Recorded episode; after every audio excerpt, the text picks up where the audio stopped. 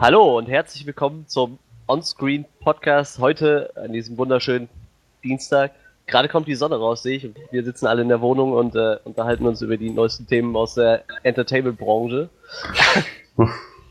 ähm, heute haben wir wieder ein vollgepacktes Programm. Wir haben uns zwei nette Trailer rausgesucht, und zwar einmal den Trailer zu Black Panther und den Trailer zu Murder on the Orient Express.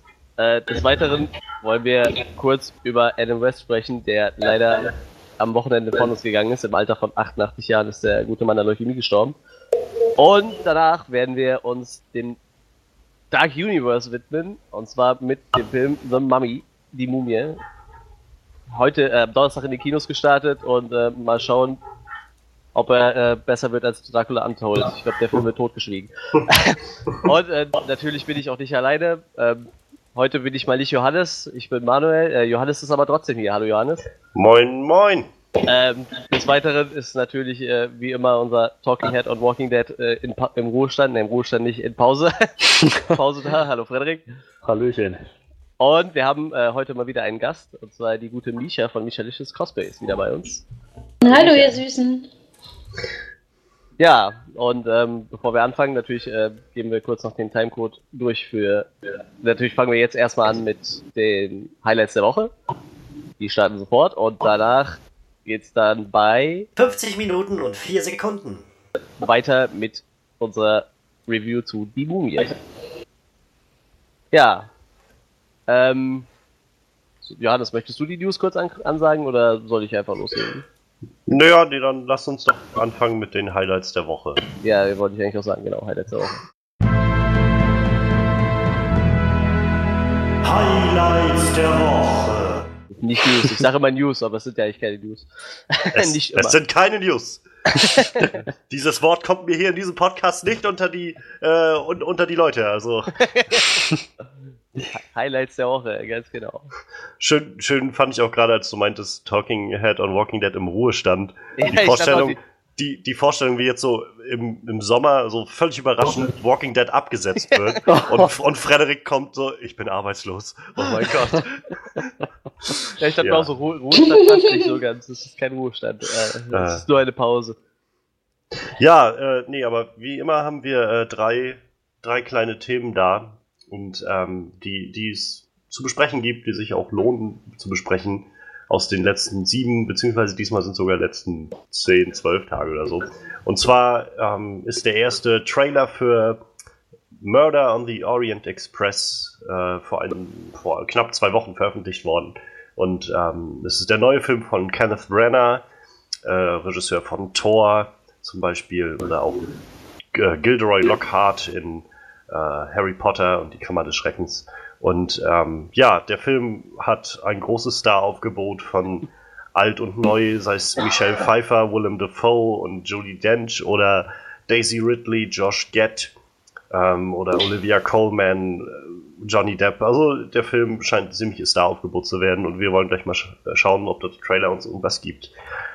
Auf der zweiten Seite haben wir ähm, den ersten Teaser-Trailer zu Black Panther, dem nächsten, oder nicht mal dem nächsten, den über, übernächsten Marvel-Film, der dann rauskommt, nachdem jetzt Spider-Man in einem Monat kommt und dann im November Thor, kommt dann nächstes Jahr im Februar Black Panther.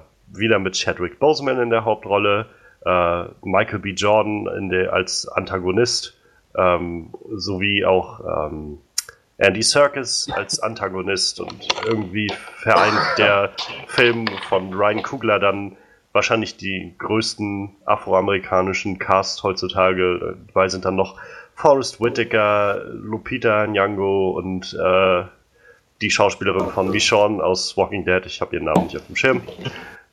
Und ja, auch der ist rausgekommen und wir wollen uns gleich mal ein Bild davon machen. Und naja, wie, äh, wie Manuel auch schon gesagt hat, Leider äh, erreichte uns alle die Nachricht dann am Wochenende jetzt, dass Adam West von uns gegangen ist mit 88 Jahren, der ja, der erste wirkliche Batman war und eine sehr große Rolle auch in der Popkultur ausgefüllt hat.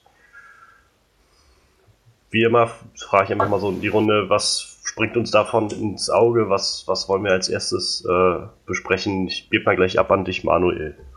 Ja, ähm, wir sollten vielleicht auch erwähnen, äh, ich mache die Moderation heute, weil Johannes ist ein bisschen erkältet. Wir möchten seine Stimme ein wenig schonen.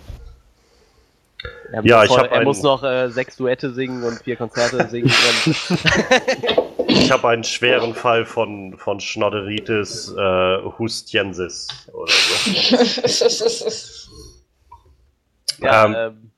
äh, du gibst ab an mich. Ja, komm dann, dann nochmal das, das Schönste zuerst. Dann sprechen wir mal kurz äh, über den Bürgermeister von Quahog. Quahog wird einen neuen Bürgermeister brauchen. Adam West ist äh, verstorben. Ja, äh, ich muss ganz ehrlich sagen, ich kenne die Serie halt noch, äh, die, die Batman-Serie natürlich noch aus meiner Kindheit so, die, die früher mal auf, auf Kabel 1, kann ich mich noch dran erinnern. Äh, unglaublich albern die Serie für heutige Batman-Maßstäbe, aber ähm, sehr, sehr trashig auch ein bisschen, aber, aber ich glaube, ich würde nicht sagen, sie hat meine Kindheit geprägt, aber ich habe es auf jeden Fall echt immer gern gesehen. Wie du schon gesagt hast, Adam West ist ja quasi, war halt quasi der erste Batman, ne? muss man halt nur so sagen. Ja. Der mit seinem, ich weiß nicht, wie hieß der Schauspieler von Robin, ich weiß es nicht mehr. Äh, Bud Ward? Bird. Ward? Ward? Ich weiß es nicht mehr, ich habe es gestern noch gelesen. Auf jeden Fall mit ihm Oh Gott, das ist voll peinlich. Ich guck mal nach. Bird Ward, ja. Bud genau. Ward, ja. Hat er nicht danach noch bei irgendeinem CSI mitgespielt? Wer Adam? Nein, nein, nicht der Burt Ward. Ich habe keine Ahnung. Ich glaube, der hat danach nicht mehr wirklich viel gemacht auf jeden Fall und hat ein bisschen von, von Comic-Cons gelebt quasi. Na Und der hat so zwischen ist- 70ern und 90ern hat er irgendwie fast nichts gemacht. Ja. Okay. Ja, der hat wirklich In nur ein bisschen 90 so von, von diesem Batman-Hype noch gelebt, ne? Ja. In den 90ern gibt's halt immer mal wieder so kleinere Nebenrollen überall. Oder dann so Auftritte als Robin irgendwo in den Simpsons oder so. Ja. Ja, der bei den Simpsons. ja, aber wie gesagt, ähm, auf jeden Fall, Adam West ist, er ist an Leukämie gestorben. Wie gesagt, er war schon stolz 88 Jahre alt. Das ist äh, schon mal etwas. Ähm, wie gesagt, in der neueren Zeit, ich sag mal, für, oder für, ich sag mal, für eine Generation, die vielleicht mit der Batman nichts anfangen kann, er hat sich halt selber in äh, Family Guy gesprochen, auf jeden Fall. Da Ja. hat er quasi den Bürgermeister der Stadt Kohokemin. Bin ich jetzt auch mal gespannt, wie sie, wie sie die Lücke füllen wollen. Dann müsste sich ja auch irgendwas einfallen lassen. Ne? Traurig, traurig. Ich könnte mir halt fast vorstellen, dass sie ähm, das so ein bisschen machen wie mit ähm, Edna Krabappel in, in den, Sim- bei den Simpsons, wo die Sprecherin gestorben ist, dass sie dann auch den Charakter haben gehen lassen. Ja, Ja, genau. aber vermutlich, vermutlich. Das auf jeden Fall. Also wie gesagt, mal, mal abwarten. Vielleicht wird es dann Arnold Schwarzenegger oder so. Bürgermeister, ich weiß es nicht. Wäre auf jeden Fall auch lustig. Ja. Äh, ich erinnere mich immer noch sehr gerne an die äh, lustigen Gadgets, die dieser Batman immer dabei hatte. Zum Beispiel das High-Up-Spray, was so in einer Folge zum Einsatz kam. Aber was er vermutlich immer in seinem Gürtel hatte, dieser Gürtel war ein, äh, ein schwarzes Loch. Ein. Paralleluniversum, wo man alles rausziehen konnte, was man gerade brauchte. Inklusive einer Bad Zahnbürste. Was? Ja, er hat auch eine Bad Zahnbürste. Alter. Ja, ich habe meiner Freundin äh, vor zwei Jahren zum Geburtstag habe ich ihr die ganze Serie auf Blu-ray geschenkt. So, deshalb. Wir haben da doch ein paar Folgen noch geguckt in letzter Zeit. ja, ist traurig, sie hat das noch ein bisschen mehr getroffen, weil sie hat die Serie echt geliebt. So. Ja, wie sah es bei euch aus? Könnt ihr mit der Batman-Serie noch was anfangen oder eher nicht so? Daddy, wie ist es bei dir? Ich kenne halt nur so, ich habe die Serie nie gesehen. Ich kenne nur so ein paar einzelne ziemlich goofy Ausschnitte da draus, die dann, wo ich dann jedes Mal, wenn ich sowas sehe, denke ich, meine Güte, wie weit wir gekommen sind seitdem mit Batman. Aber ja, also irg irgendwie habe ich, es ist auch nicht an mir vorbeigegangen. Es ist eben Adam West der erste Live-Action-Batman gewesen ist und halt auch irgendwie diese Rolle ikonisch ausgefüllt hat wenn auch ziemlich weit entfernt von dem, was wir heute unter Batman verstehen und was auch Bill Finger und Bob Kane bei der Erschaffung von Batman darunter verstanden haben. Aber ja, also auch, auch abgesehen von der Batman-Rolle, ich glaube, Adam West hat einen gewissen Humor, das hat er auch als Synchronsprecher ganz gut bewiesen. und er hat auch, glaube ich, so ein paar Live-Action-Auftritte gehabt bei Family Guy. Ich glaube, in einer Folge, äh, wo es um Brians Atheismus geht, da tritt er tatsächlich ganz am Ende als Adam West auf, zusammen mit äh, Burt, wie hieß der Robin? Bird Ward. Burt Ward neben ihm im Bett sozusagen. So, Das war eine ganz, ganz witzige Szene. Ja, ich finde schon, ich finde schon schade. Also ich glaube nicht, dass Adam West jetzt als der, keine Ahnung, als der, der großartigste Schauspieler aller Zeiten vermisst werden wird, der jemals gelebt hat. ohne ihn ist Hollywood nicht dasselbe. Das glaube ich, das glaube ich irgendwie nicht. Jetzt ohne ganz, ohne furchtbar böse zu klingen. Er ist halt, er wird halt dieser ikonischen Figur in Verbindung gesetzt werden, auch weiterhin, denke ich mal. Also ich glaube halt gerade, ähm, wie du die ikonische Figur ansprichst, ich glaube dadurch ist äh, Adam West einfach so ein, so ein Ikonograf, also so ein, so ein fester Bestandteil irgendwie in der Popkultur geworden für viele, viele Jahrzehnte. Also ähm, ich muss mich auch nochmal verbessern. Ich hatte vorhin gesagt, der erste Batman, er war nicht der allererste Batman, aber er war der erste Batman auf der großen Leinwand, also der auch einen Kinofilm hatte. Ähm, und bis dahin auch der bekannteste. Und gerade, also wenn man sich dann noch vor Augen hält, dass bis 1989, bevor halt äh, Tim Burtons Batman-Film kam, kannte halt auch niemand weiter Batman anders. So, das war halt Batman. Ja. Batman war halt Adam West und äh, und auch das haben sie ja dann letztendlich nochmal so ein bisschen ab und an wieder aufgegriffen. Also ich finde gerade bei den äh, Mike, äh, bei den bei den Schum Schumacher-Filmen merkt man irgendwie stärker so Batman Forever und Batman äh, und Robin merkt man irgendwie stark, dass sie da wieder so versuchen, so ein bisschen dieses goofy Ding so ein bisschen reinzubringen, als ein bisschen lustiger und comichafter. Und es hat jetzt für diese neuen Adaptionen halt nicht so gut funktioniert, aber damals war das halt irgendwie, glaube ich, genau das. Und ich habe, also ich muss auch sagen, ich habe die alte Serie auch nie gesehen, obwohl ich es mir immer mal vorgenommen habe, mir die mal anzuschauen. Ähm, bin ich bisher noch nie dazu gekommen.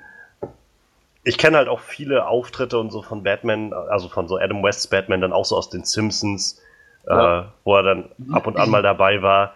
Ähm, ich, ich liebe so eine schöne Szene in der Folge. Ich glaube, das ist, wenn Homer mit Mel Gibson nach, äh, nach Hollywood geht, weil die da einen Film drehen wollen. Und dann sind sie nachher irgendwann in so einem Museum auf der Flucht und dann rennen sie durch so ein Museum mit ikonografischen Hollywood-Autos und dann steht halt dieses alte Batmobil von der 60er Jahre Serie da und da drinnen sitzen halt zwei in Anführungszeichen Wachsfiguren von Batman und Robin und irgendwie sagt Homer dann irgendwas dazu, irgendwie wie, wie lebensecht diese Wachsfiguren aussehen und dann dreht sich halt Adam West um und will ihm dann irgendwie äh, irgendwie weiteres Batman-Zeugs so verkaufen und Robin deutet ihm da an, so vorwiegend, wir sollen uns nicht mit den Gästen unterhalten oder so. Und das, das, sowas ist mir dann in Erinnerung geblieben. Und das war, glaube ich, das erste Mal, dass ich so wirklich das realisiert habe für mich, dass es diesen alten Batman früher gab. Und ähm, das war halt schon irgendwie, glaube ich, eine ne große Sache. Also klar, für mich ist es jetzt nicht der allererste Schauspieler, der mir in, in den Kopf kommt, wenn ich an Batman denke.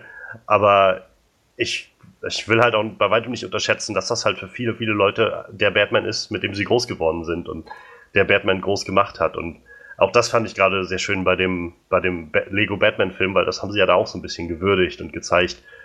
Das war halt auch Bestandteil von Batman. Und sicherlich ist Batman heute was anderes, aber man sollte auch nicht vergessen, dass es von da eben kommt. Und ähm, gerade in den letzten Jahren gab es ja auch so ein bisschen so eine Renaissance dafür. Also jetzt gerade letztes Jahr kam ja dieser animierte Film Batman Return of the Cape Crusader raus, mhm. wo, äh, wo ja Adam West und auch Burt Ward die beiden Rollen gesprochen haben und der ganze Film auch so gemacht war wie damals in der, äh, wie in der 60er Jahre Sendung.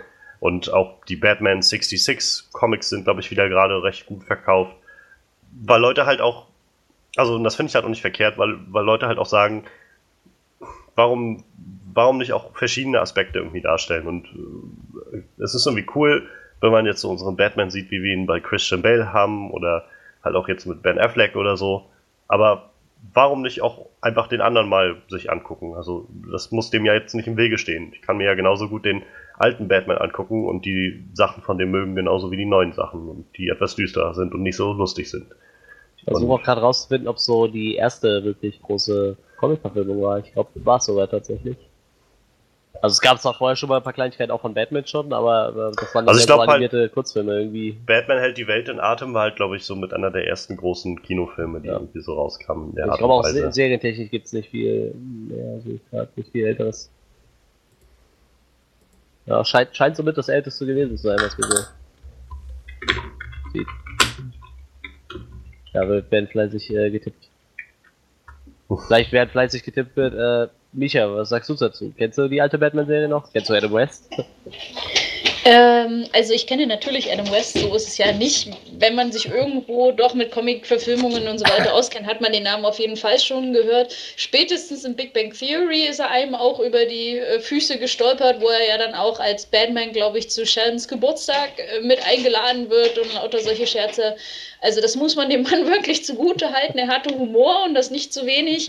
ähm, diese ganzen alten Gags, wie schon gesagt, das High-Abwehr-Spray und so weiter und so fort oder diese die haben doch in der alten Batman-Serie, ähm, glaube ich, auch keine Schimpfwörter benutzt, sondern immer solche ja. lustigen Ausrufe, gerade von Robin, wo man sich Heilige Macaroni-Batman.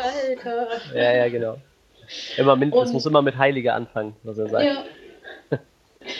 Was mich immer so ein bisschen an Meerjungfrau, Mann und Blaubeerstube erinnert hat, wenn ich ehrlich bin. Ich glaube, die sind wahrscheinlich auch da voll inspiriert.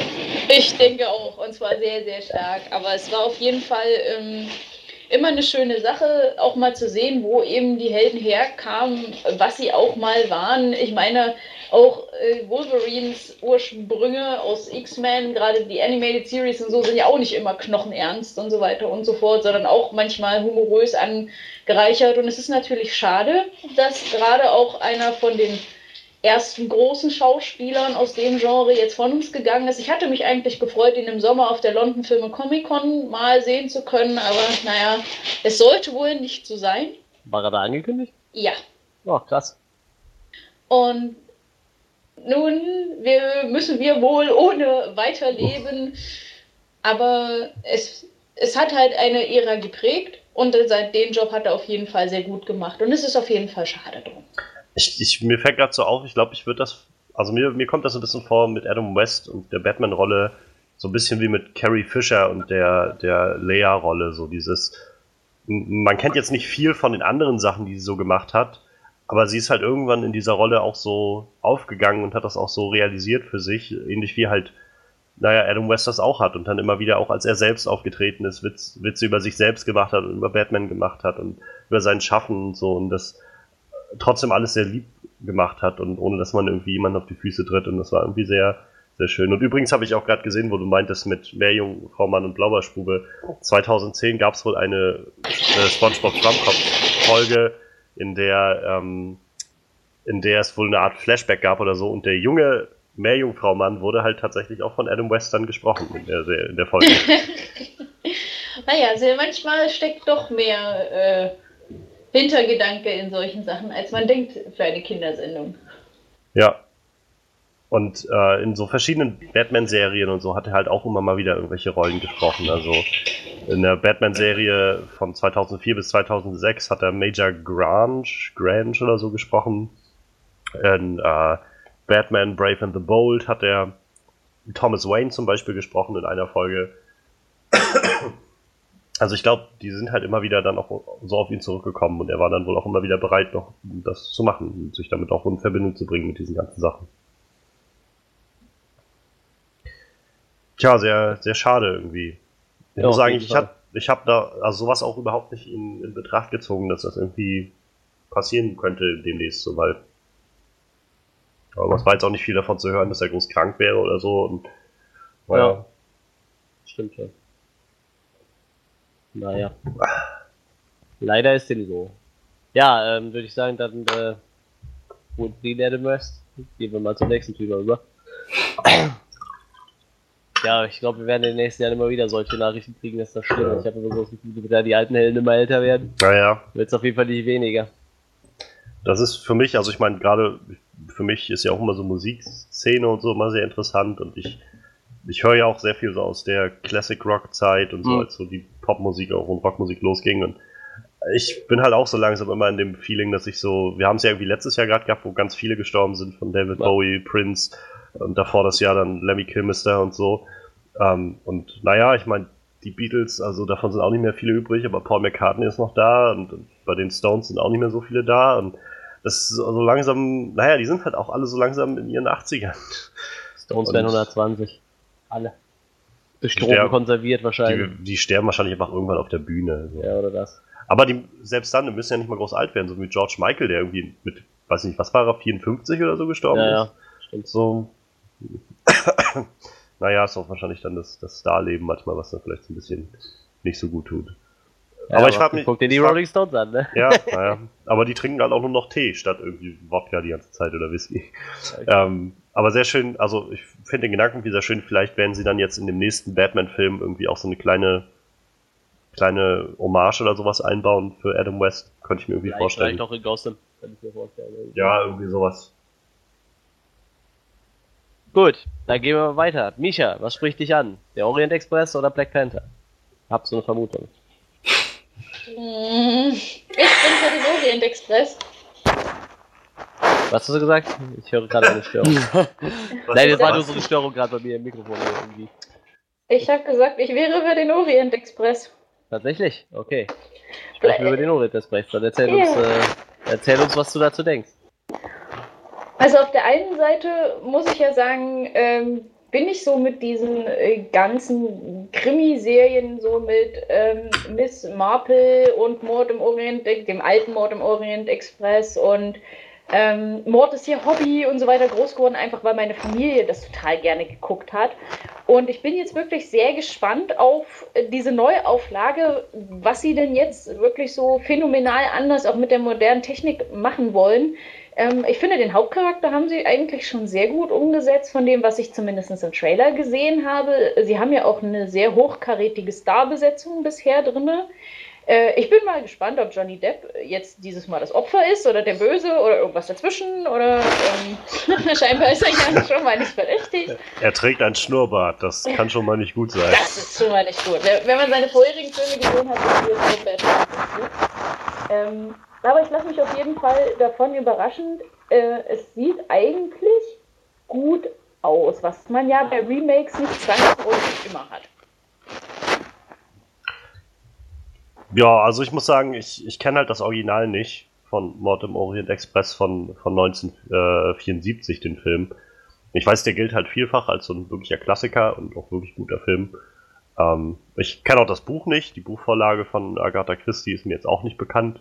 Ähm, aber so im Großen und Ganzen kennt man das natürlich irgendwie so. Mord im Orient Express, irgendwo hat man das immer schon mal gehört und auch Orient Express ist schon mal irgendwo aufgetaucht. Und ich persönlich mag ja solche Krimi-Mystery-Sachen sehr, sehr gerne. Und gerade mit so Zügen, also diese Vorstellung, dass man irgendwie auf ganz engen und begrenztem Raum mit verschiedenen Charakteren was zu lösen hat und so, das finde ich unglaublich spannend und ich glaube, das bietet halt unglaublich viel. Das ist so, glaube ich, auch was Alfred Hitchcock immer ganz gerne gemacht hat, so diese Art und Weise, Dinge zu inszenieren, ähm, mit so verrückten Prämissen und sowas. Also, ähm, und ja, also ich, ich finde insofern überzeugt mich der Trailer schon ziemlich sehr, muss ich sagen. Also ich mag, was ich da bisher gesehen habe. Ähm, ich mag die, die Schauspieler, die sie drin haben. Ich finde, das sind von vorn bis hinten irgendwie alles echt tolle Schauspieler. Ähm, und gerade dieses Zusammentreffen von so verschiedenen Generationen großer Schauspieler finde ich irgendwie gerade sehr schön. Also sei es jetzt halt ähm, Willem Dafoe und Michelle Pfeiffer, die irgendwie für mich immer mehr mit so Filmen aus den 90ern und frühen 2000ern in Verbindung stehen. Oder jetzt dann halt Daisy Ridley und Josh Gad, die irgendwie gerade, naja, Daisy Ridley als Ray in Star Wars irgendwie auch erst ihren Durchbruch hatte und Josh Gad, ähm, naja, so als Broadway-Sänger ganz viel unterwegs war, auch die Stimme von, äh, von, von dem Schneemann in, ähm, in Frozen und jetzt auch bei Schön und das Biest, den ähm, LeFou gesprochen hat dass die so alle zusammenkommen, finde ich ganz super. Olivia Coleman ist halt auch dabei. Finde ich auch eine ganz, ganz tolle Schauspielerin aus England, die so langsam immer ein bisschen größere Rollen auch in Hollywood bekommt. Finde ich auch super.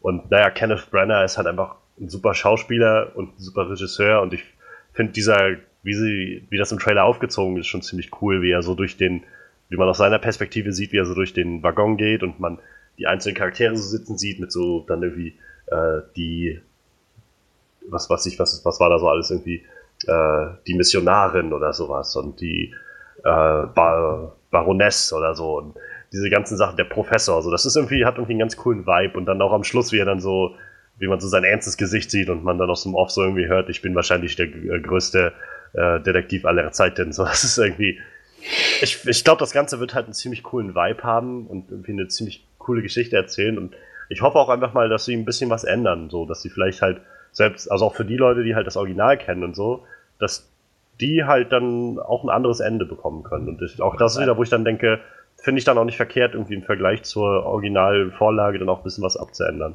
Ja, auch, ist aber total doof, wenn die jetzt, ich sag mal, der, jemand, der den Roman dann gelesen hat oder so, der weiß dann zum Beispiel, der, jetzt so blöd gesagt, so der Gärtner ist der Mörder oder so. Das Ah ja, aber du ich ja, mein- wenn du das Buch kennst und wenn du das dann im Film nochmal machst. Das, das hättest du ja im Prinzip bei jeder Buchvorlage irgendwie. Also ja, eben, ich aber weiß- gerade beim Krimi, äh, gerade wenn du dann so die Möglichkeit hast, wirklich von vielen Charakteren zu wählen, so, dann, ich glaube, da kann dann jeder auch mit Sicher. denen, die Buchvorlage kennt, denke Ja, ich mal. also wie gesagt, ich fände ich fänd's irgendwie sehr nett. Ich meine, ich, ich, ich habe auch kein Problem damit, wenn halt das so bleibt wie im Buch, weil ich habe das Buch nicht gelesen oder das Original gesehen, aber ähm, insofern habe ich halt kein Problem damit.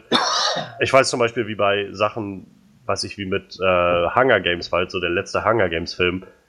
Freundin von mir hatte halt die Bücher alle durchgelesen und wusste halt ganz genau, wer am Schluss dann Ja. der Böse ist und so. Und ich meine, ich habe es mir dann im Film schon gedacht, weil das alles sehr vorhersehbar war, aber äh, es war schon als Twist so gedacht und naja, gerade bei so einem Mystery-Ding kann man das ja vielleicht noch ein bisschen anders dann machen. Und, ähm, ich hoffe halt einfach, dass der Film gut ankommt. Also ich habe erstmal Vertrauen, dass er gut wird und Kenneth Branagh ist halt auch eigentlich ein guter Regisseur. Ähm, ich finde halt, wir hatten im Vorfeld kurz nochmal, also vor dem Podcast ein bisschen drüber geredet. Ähm, ich finde den ersten Torfilm ganz okay so und vor allem, was halt mit Loki da gemacht wird, so dieser, dieser, diese Dramatik, die so dargestellt wird, finde ich, das hat Kenneth Branagh sehr, sehr gut auf den Punkt gebracht und ähm, er ist ja auch eher so bekannt für diese englischen äh, Shakespeare-Verfilmungen und sowas. Ja, und insofern, insofern fände ich das halt eigentlich ganz, ganz cool, wenn, wenn das auch so wie ein guter Film wird. Dani, was hältst du davon?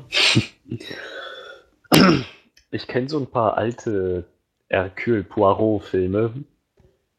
Ich kann mich nur noch ganz vage an die erinnern, aber irgendwie, weiß nicht, ich fand die nicht so furchtbar spannend. Die hatten schon einen sehr angenehmen Vibe, sage ich mal, so was sehr, sehr klassisches halt und irgendwie erhabenes, aber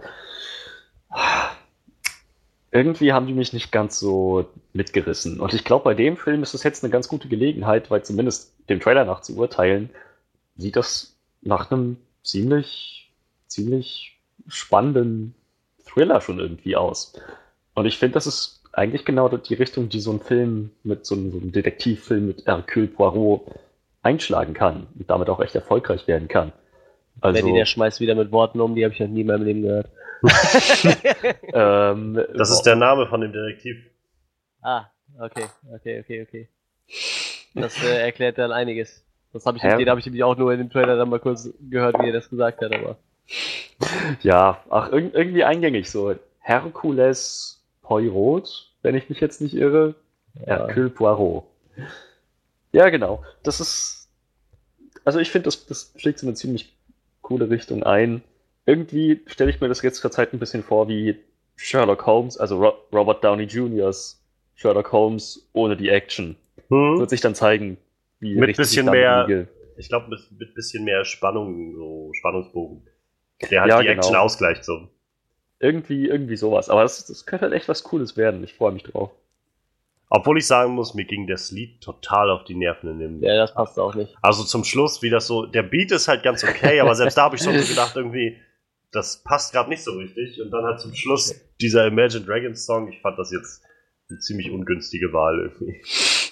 Auch, unda also auch unabhängig von dem Trailer hast du mir mal, glaube ich, verraten, dass du diesen Song prinzipiell nicht so gern magst. Aber ich habe halt den ersten Kontakt mit dem Song in dem Trailer gehabt Ah, und dachte da halt schon so, das ist jetzt irgendwie nicht so cool und habe dann halt mal reingehört und dachte, oh, das wird nicht besser.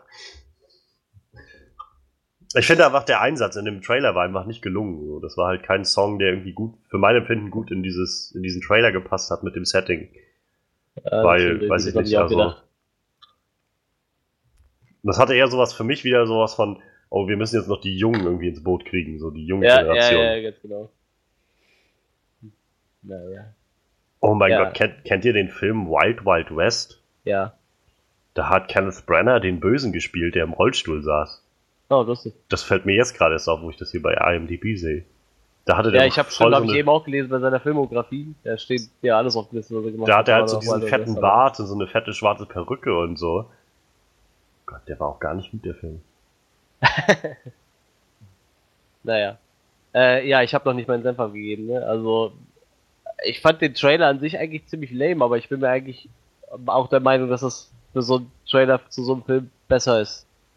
Als so ein Trailer, der mir zu viel verrät und, und versucht, äh, Stimmung aufzubauen. Irgendwie, es gibt ja so Trailer, die siehst du und dann hast du im Endeffekt schon ein Gefühl dafür, wer, wer nachher der Böse ist oder wie, erzählen einfach zu viel. Ich weiß nicht, ob ich das bei so einem krimimäßigen Ding äh, gerne gern vorher wissen möchte. Also. Hm.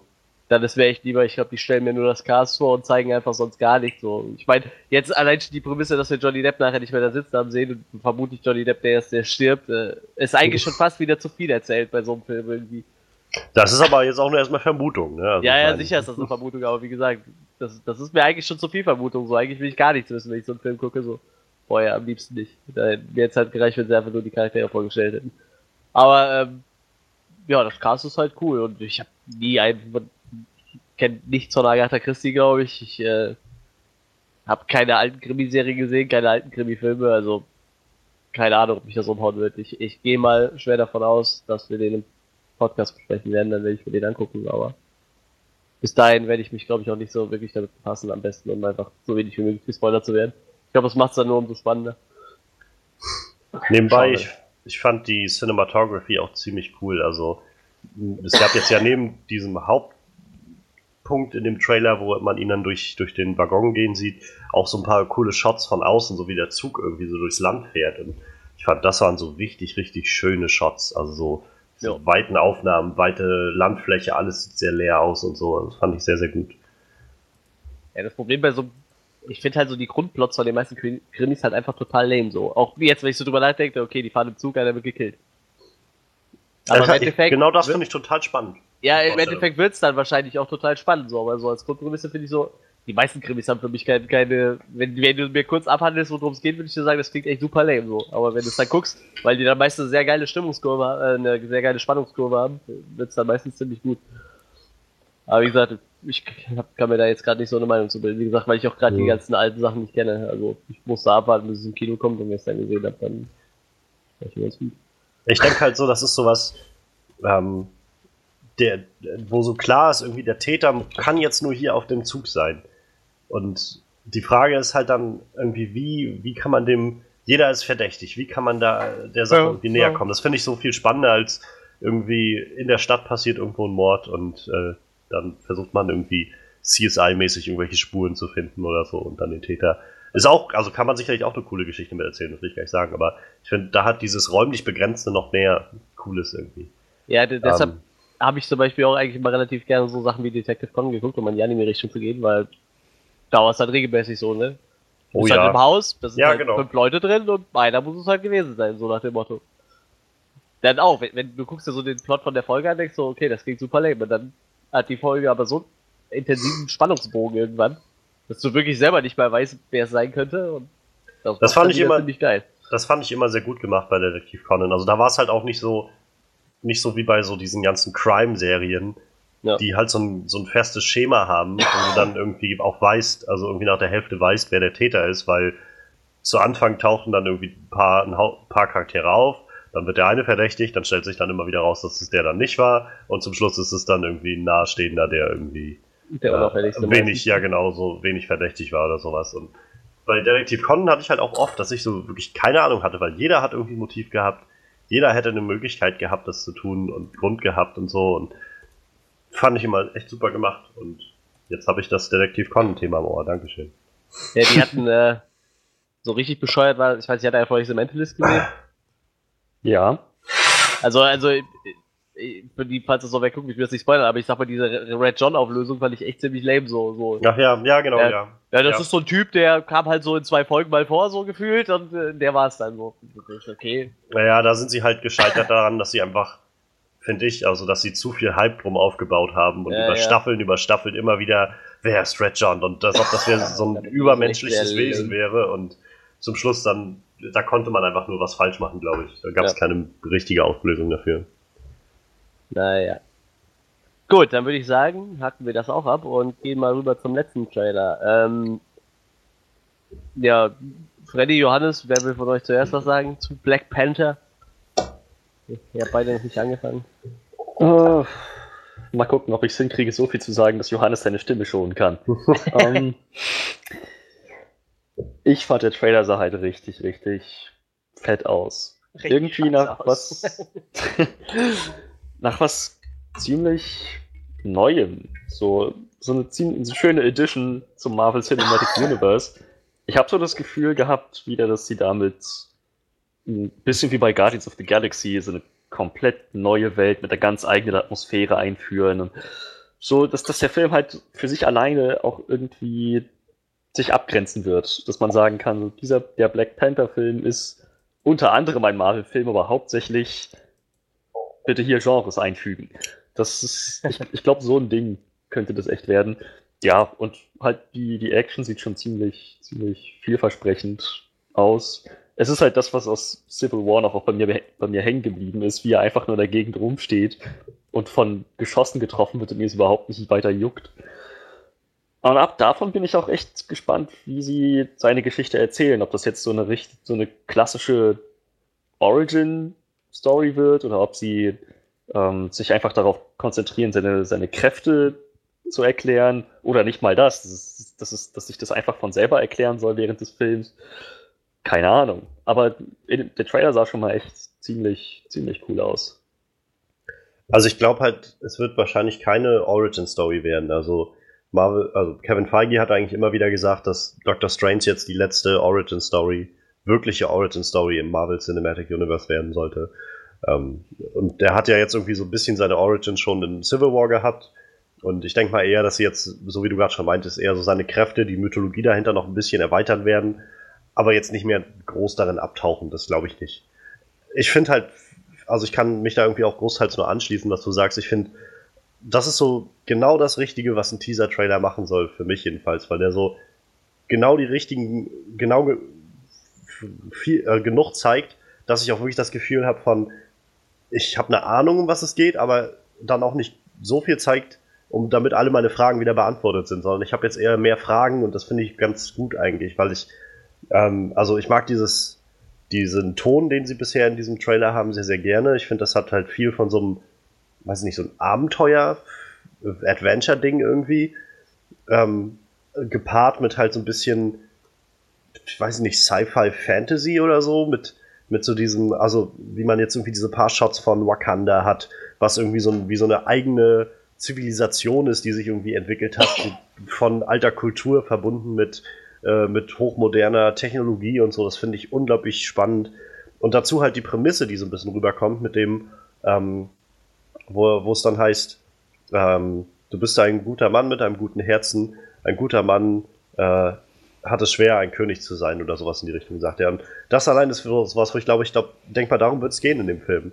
Diesen Weg zu zeigen, dass, naja, nach den er Ereignissen aus Civil War wird jetzt T'Challa sicherlich den Thron antreten von, von Wakanda und wie, wie das funktionieren wird, was das heißen wird. Und ich meine, ich meine, solche Verbindungen werden immer viel zu schnell gezogen, aber im Vorfeld hieß es, glaube ich, auch mal so ein bisschen, ja, das wird so ein bisschen wie, wie Game of Thrones, so mit im MCU, so ein bisschen dieses, das Ringen um den Thron da und ähm, finde ich sehr, sehr schön, die, den Gedanken. Ich finde, Andy Serkis macht einen super coolen Eindruck in dem ganzen Trailer.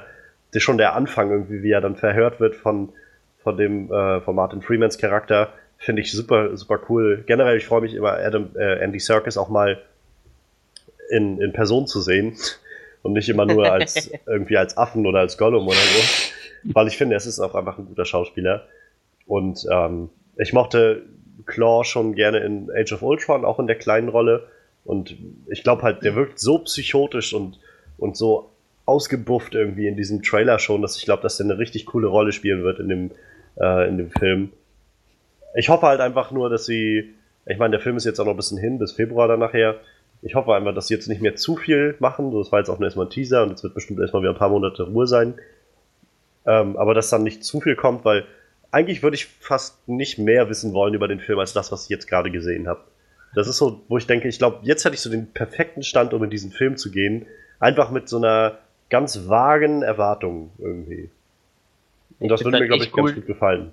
ich, ich bin mir halt echt noch nicht so ganz sicher, welche Schiene die fahren. Also Marvel macht ja so mit jedem Film irgendwie so, ein- so eine eigene Schiene, so, so, so ein Agentending oder, oder Ja, ja. irgendwas. Und ich bin mir bei dem Film echt noch nicht so sicher, wo es hingeht. So. Ich bin echt gespannt, wo es hingeht. Also wie, wie du schon sagst, es könnte natürlich so ein Abenteuerfilm werden, aber ich finde dafür passiert auch schon viel, schon echt ein bisschen viel kriegsmäßig drumherum, so habe ich so das Gefühl. Ich, ich weiß es nicht, also vielleicht täuscht es auch, aber ja, ich weiß es nicht. Also der hat auf jeden Fall echt Potenzial, noch was, was Abgefahrenes draus zu machen. Auch vom Genre her, sag ich mal. Ja. Ich find, mir, mir wurde da jetzt noch nicht so viel vom, vom Genre verraten irgendwie. Ich jetzt hätte, okay, das wird vermutlich Genre X. Ja, und dazu kommt halt einfach der Cast, der so unglaublich krass ist, finde ich. Also, wie gesagt, Chadwick Boseman fand ich schon in, als äh, T'Challa in, in Dingens schon so super, in, ja. in Civil War. Ähm, dann Michael B. Jordan ist irgendwie einer der wirklich großen jungen Schauspieler, die momentan da sind. Die, äh, der hat jetzt ja bei Creed auch, auch von Ryan Coogler mitgespielt gehabt und sehr, sehr, sehr viel Lob dafür bekommen. Und äh, Ryan Coogler ist ja auch irgendwie ein ziemlich guter Regisseur. Ähm, Lupita Nyong'o ist äh, Schauspielerin, die jetzt auch irgendwie bei Star Wars dabei war, bei Jungle Book äh, Leute gesprochen hat und so. Dann äh, wahrscheinlich ein kleiner, rate ich mal so ein kleines Highlight für Frederik, die Danai Gurira. Danai Gurira. Ja, dass die jetzt irgendwie auch mal außerhalb der Serie ein bisschen größere Rollen aufnimmt. Ähm, ich hatte gerade vor kurzem gesehen, ähm, ein paar Leute hatten erzählt, also Marvel hatte vor ein paar Wochen so ein, so ein Event gemacht, wo sie ein bisschen, ich glaube, zu der Eröffnung von diesem Guardians of the Galaxy 2 Tour-Ding, was sie jetzt im Disneyland haben oder sowas. Und da haben sie ein bisschen was zu ihren Filmen gezeigt für die Presse und da war unter anderem auch ein paar Szenen aus äh, Black Panther dabei, die jetzt auch nicht im Trailer waren. Da waren einige Leute, die im Nachhinein gesagt haben, gerade die beiden Rollen von Lupita Nyong'o und Danai Gurira, die halt beide die Leibwächterin spielen von, von T'Challa, die sollen wohl so badass sein in dem Film. Also sie haben in den paar Szenen gesehen, die so badass und als Action-Kampf-Sachen äh, äh, sind, die sollen wohl richtig cool sein. Dann äh, Daniel Kaluuya, der äh, Hauptdarsteller von Get Out, ist auch dabei. Forrest Whitaker ist dabei, halt Andy Serkis, Martin Freeman irgendwie. Also das ist irgendwie ein richtig krasser Cast, richtig guter Regisseur, ein cooler Ton, den sie da finde ich bisher getroffen haben. Also ich, ich habe halt echt gute gute Vorstellungen oder gute Erwartungen irgendwie an das Ganze. Ja. Äh, Misha, wie sieht's denn bei dir aus? Ah, ich weiß nicht. Also ich habe den Teaser, ich habe den Teaser-Trailer morgens gesehen. Vielleicht war das schon nicht die beste Uhrzeit, um mich damit auseinanderzusetzen. Aber ich habe ihn mir angeguckt und das erste, äh, was ich mir so dachte, oh nee, nicht der Waffenfritze schon wieder. und irgendwie, ich weiß nicht, die, diese, die, diese ganze Story in dem Teaser hat mich überhaupt nicht mitgenommen. Also ich fand, ich, ich, ich fand King Kitty, so wie er war in Civil War und so weiter, okay. Also hat seinen äh, Auftritt erfüllt, er war cool, sein Outfit war klasse und so weiter und so fort, aber ähm, also für mich hätte es keinen Einzelfilm benötigt, noch zusätzlich dazu. Aber es muss ja nicht heißen, dass er nicht toll wird. Ich meine, alleine von den Bildern, was man gesehen hat, wird das ja ein richtig krasser visueller Eindruck auch, sage ich mal, oh ja. ähnlich wie Doctor Strange, wo einem ja die Effekte schon gedacht haben, oh Gott, was hast du dir eingeschmissen mit deiner Cola? Ähm, wird das, denke ich, einfach nochmal so auf diesen technologischen Aspekt im Marvel Cinematic Universe nochmal einen ganz anderen ähm, Blickwinkel werfen, weil im Endeffekt dachte man immer so, ja, Tony Stark ist eigentlich so das äh, Techno-Monopol, was es halt gibt, aber eigentlich ist das ja Wakanda. Und da bin ich, also ich bin irgendwie gespannt drauf, was sie aus dieser ganzen Angelegenheit machen. Aber ich muss sagen, ich freue mich jetzt nicht so unbedingt drauf, wie ich mich zum Beispiel auf Thor freue. Aber das ist auch bei Spider-Man so. Also man hat ja immer so seine Lieblinge, wo man schon eher sagt, Mensch, darüber würde ich gerne mehr wissen oder was auch immer. Aber vielleicht kann man mich ja noch umstimmen. Also ich, ich, ich sage es auch so, Doctor Strange war auch so ein Film, wo man sich am Anfang gedacht hat, okay, was wird denn das jetzt? Und im Endeffekt war es ja echt cool von der Sache her. Ähm, ich freue mich auf jeden Fall drauf, dass jetzt auch ein paar Heldenfilme bekommen, die nicht unbedingt gerade Spider-Man sind. Also auch, dass jetzt Leute einfach aus dem Boden mehr oder weniger gestampft werden und die Chance bekommen, sich in dieses große Universum ihren Platz auch einzufinden. Und ja, mal gucken, was da noch mit Black Panther auf uns zukommt. Das heißt, aktuell brauchen deine Fans noch kein Black Panther Cosplay zu erwarten? Nein, nein, tatsächlich nicht. Nein. Ja, wer weiß, warten wir mal ab, wenn der Film durch ist, denke ich ja. Vielleicht dann nächstes Jahr zur Konsaison du im Black Panther. Nein, ich bin, ich, ich, bin schon, ich bin schon voll bis, keine Ahnung, Herbst nächsten Jahres. Es tut mir leid. Ja, Aber ich- schlechte ich- Nachricht für deine Fans. Aber ich meine, so generell ist das ja auch irgendwie so ein bisschen, äh, so ein bisschen das, das Ding, dass man jetzt ja auch gerade nach fast zehn Jahren MCU so langsam auch irgendwie gewöhnt ist an seine Charaktere und sich dann, also ich kenne das auch von, von mir selbst, ich tue mich dann auch immer so ein bisschen schwer damit, wenn neue Charaktere kommen und ich weiß halt, bevor Age of Ultron rauskam, gab es ja dann schon die Meldung so, am Ende von Age of Ultron wird dann äh, das Avengers-Team nicht mehr aussehen wie vorher und dann werden, wird das neue besetzt sein und so. Und da war ich halt so intuitiv erstmal voll dagegen, weil ich so gedacht habe, was- soll das denn? Ich meine, die sind doch gerade so gut zusammengekommen und aber äh, als dann wirklich Age of Ultron vorbei war, habe ich halt gedacht, das macht Sinn. Das war halt ein guter Punkt, um hier irgendwie neue Charaktere reinzubringen, das neu zu durchmischen und und ich ich glaube, ich bin auch einfach momentan so, dass ich dann einfach vertraue auf Kevin Feige und das, was der macht und auch wenn ich jetzt nicht der größte Fan von Guardians of the Galaxy 2 war, ich fand ihn okay und ich glaube halt auch, der Film wird wenigstens okay werden, aber ich glaube halt, er wird sogar viel, viel besser werden. Irgendwie ist es eine schöne Sache, dass halt äh, auch nochmal ein, äh, naja, afroamerikanischer bzw. schwarzer ähm, Superheld so langsam auch mal auf die Bühne kommt, auf die Leinwand kommt. Ja. Mit super Leibwächterin. Mit super Leibwächterin, ja. Ja. Ich Und ich meine, sein, sein Antagonist heißt Eric Killmonger, wenn das nicht ein cooler Name ist. da finde ich es eher lächerlicher, was sie halt aus Ulysses Claw gemacht haben, dass sie ihn halt jetzt im Deutschen echt Klaue nennen. Und ich denke, echt, der heißt jetzt Ulysses Klaue. Aber naja. Und der hatte noch gar keine Klaue, ne? Im äh, Trailer. Da fehlt ihm noch der Arm. Der kriegt dann nachher so ein, so ein, so ein, so einen Stimmt, ja. quasi. Im Trailer hat er noch nichts. Da habe ich gar nicht drauf geachtet, aber wo du es gerade sagst, stimmt, ja. Ja, ich bin mal gespannt. Ich denke mal, die, vielleicht kriegt er die so zum Ende des Films und er wird dann vielleicht so als Hauptbösewicht für den nächsten Teil angesetzt. Ich glaube, er ist auch so der, der Hauptnemesis von Ja, ich glaube auch. Panther, meine ich. Ja, ich bin gespannt. Ich glaube halt Eric Killmonger, wenn ich das richtig gelesen habe, und ich kenne mich halt echt auch fast gar nicht aus mit Black Panther. Ähm, Eric Killmonger ist dann quasi der Antagonist von ihm in dem Film von Michael B. Jordan gespielt. Und ich meine, dass es so darum geht, dass der auch so ein früher eigentlich ein Freund von ihm war, so zusammen aufgewachsen und so.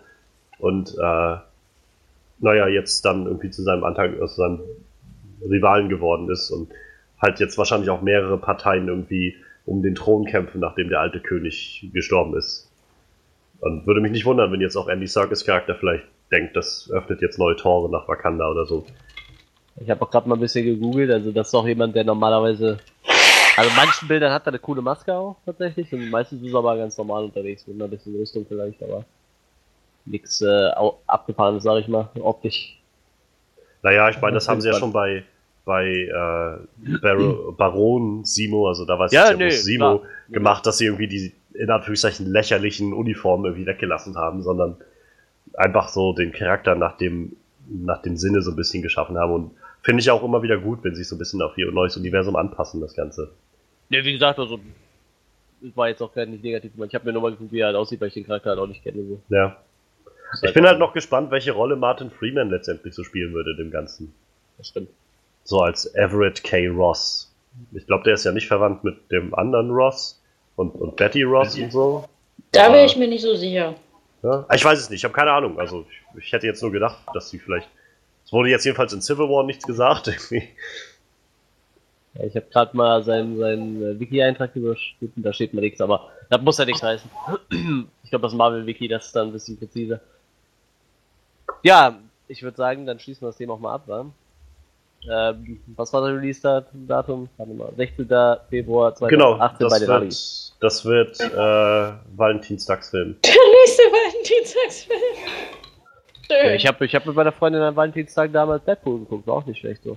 Letztes Jahr. Naja, die, da ging es ja auch um Liebe. Ja, eben. Perfekter Liebesfilm. Vielleicht war Aber das ich- Datum auch absichtlich gewählt. Ich, also es würde mich auch nicht wundern, wenn, äh, wenn Marvel schon so jetzt auch denkt und sie, also gemerkt hat, was für, was für Sachen oder was für Gelder so generiert wurden im, im Februar, als Deadpool da war. Ja, dass die ja, jetzt schon sagen, okay, da ist halt sonst nichts weiter. Also es gibt ja kaum Konkurrenz im Januar und Februar, Ja. so an Blockbustern. Wenn dann der da so mittendrin rauskommt. Zumal, wenn sie sowieso mal drei Filme im Jahr haben, dann willst du die alle machen. Wenn die nicht alle irgendwie Juni, Juli, August laufen sollen, dann musst du halt auch irgendwie einen wahrscheinlich im Februar machen, einen im Mai und einen im November oder so. Ja, doch, vermutlich. Gut, dann schließen wir das hiermit ab. Und ich würde sagen, dann widmen wir uns langsam mal unserer Review. Und zwar die Mumie.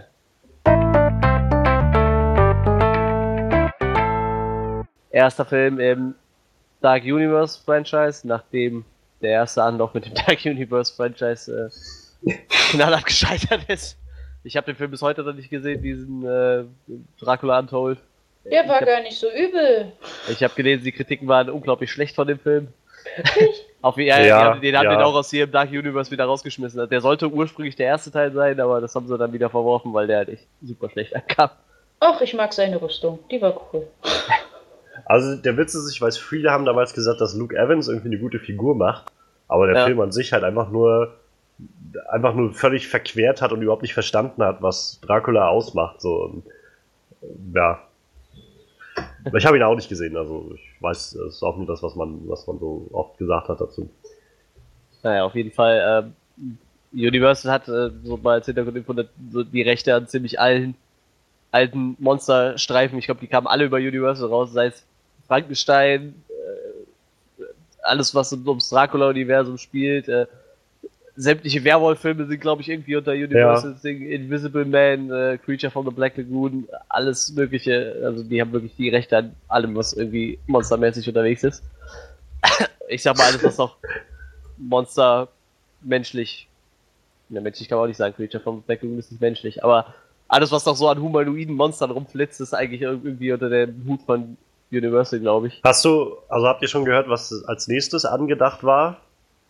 Für, äh, oder was sie angesagt haben, was noch so kommen soll, alles in dem Universum? Ja, ich habe ich hab die Liste hier gerade vor mir, aber Also Nee. Bride, of, Bride of Frankenstein soll halt der nächste sein. ja. so geplant, aber danach wollen sie erstmal schauen. Aber generell haben sie halt gesagt, neben Wolfman und Invisible Man und sowas, jetzt die neuesten Zugänge, die auch noch irgendwann kommen sollen, sind äh, Phantom der Oper Ja, und ja. Äh, der Glöckner von Notre Dame zum Beispiel. ja, das fand ich zum Beispiel, als ich das gelesen habe, recht, recht albern wieder. Ja, wie gesagt, die, die hauen jetzt alles raus, was sie an Rechten da haben. So, das ist ganz merkwürdig. Mal gucken, Es- wie weit es kommt halt. Ne? Klingt irgendwie nach einem Remake von Die Liga der außergewöhnlichen Gentlemen. Ja, habe ich auch schon vermutet, so vor allem nach die Mumie, dass es nachher irgendwie so ein.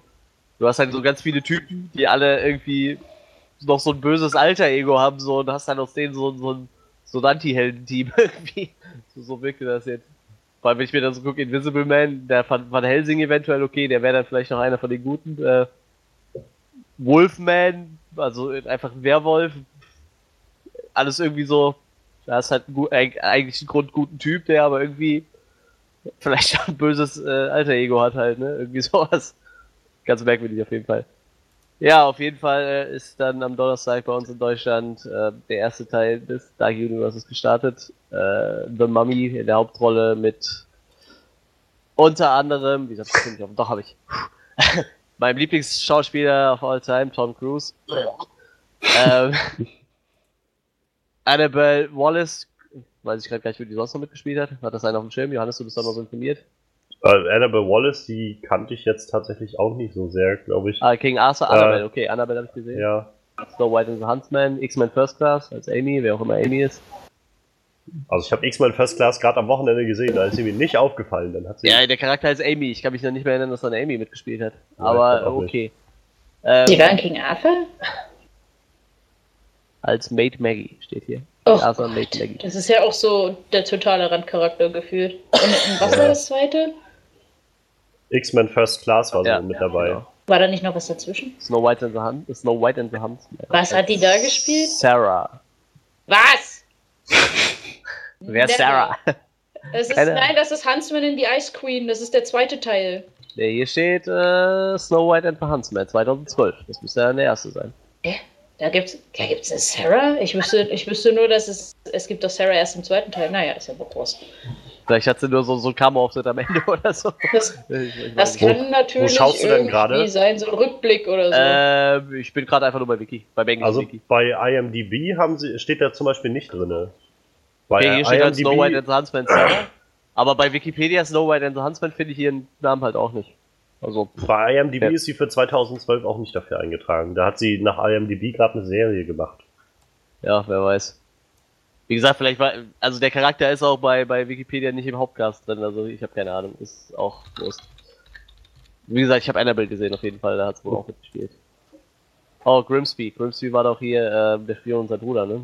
Hat sie auch mitgespielt, sehe ich gerade. Die Tudors hat sie wohl scheinbar auch eine äh, weiterführende Rolle gespielt. Ja, stimmt. Habe ich nicht gesehen, die Serie, aber da.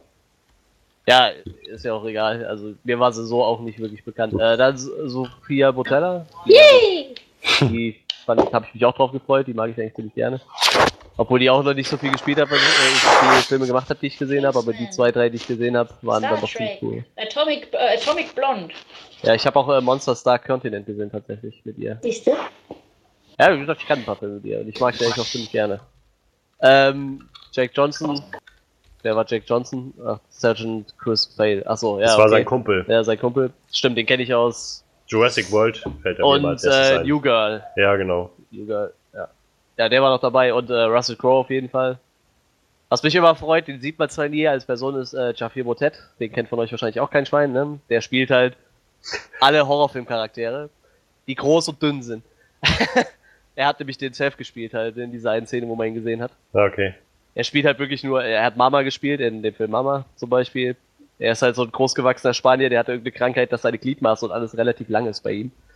Und äh, dadurch ist er halt prädestiniert, solche Charaktere zu spielen, was ich eigentlich auch ziemlich cool finde. Freue ich mich immer, wenn er irgendwas spielt, auch wenn man ihn halt, wie gesagt, nie wirklich sieht, aber da weiß ich immer, das, das wird ziemlich gut gruselig auf jeden Fall, weil er schon von der Körperstatur sehr gruselig ist. Ja, Das ist makaber. was? Hast du so gesagt, das ist ich makaber? sagte, das ist ziemlich makaber. Ja, die cast ihn aber auch wirklich nur deshalb, ne? Ja, ich weiß- weiß. Die Krankheit heißt Marfan-Syndrom. Falls das irgendwie interessiert. Also wie gesagt, äh, alle Gliedmaßen sind sehr groß und dünn. Der Typ ist halt auch irgendwie so 2,10 Meter zehn groß oder so und halt, halt wirklich super dünn. Oh, Jesus. Und deshalb äh, eignet er sich halt für sowas relativ gut. Ja, ähm, wie waren denn eure Erwartungen an den Film? Äh, wen, fragen wir zuerst? Also, Freddy, wie wär's mit dir? Wie waren deine Erwartungen an den Film? Ich meine, wir haben ja ein paar Trailer gesehen und auch besprochen. Ja, genau. Obwohl ich mich jetzt nicht mehr genau an die einzelnen Unterschiede, Unterschiede zwischen den Trailern erinnern kann. Aber es, es sah halt nach einem Monster-Universum aus.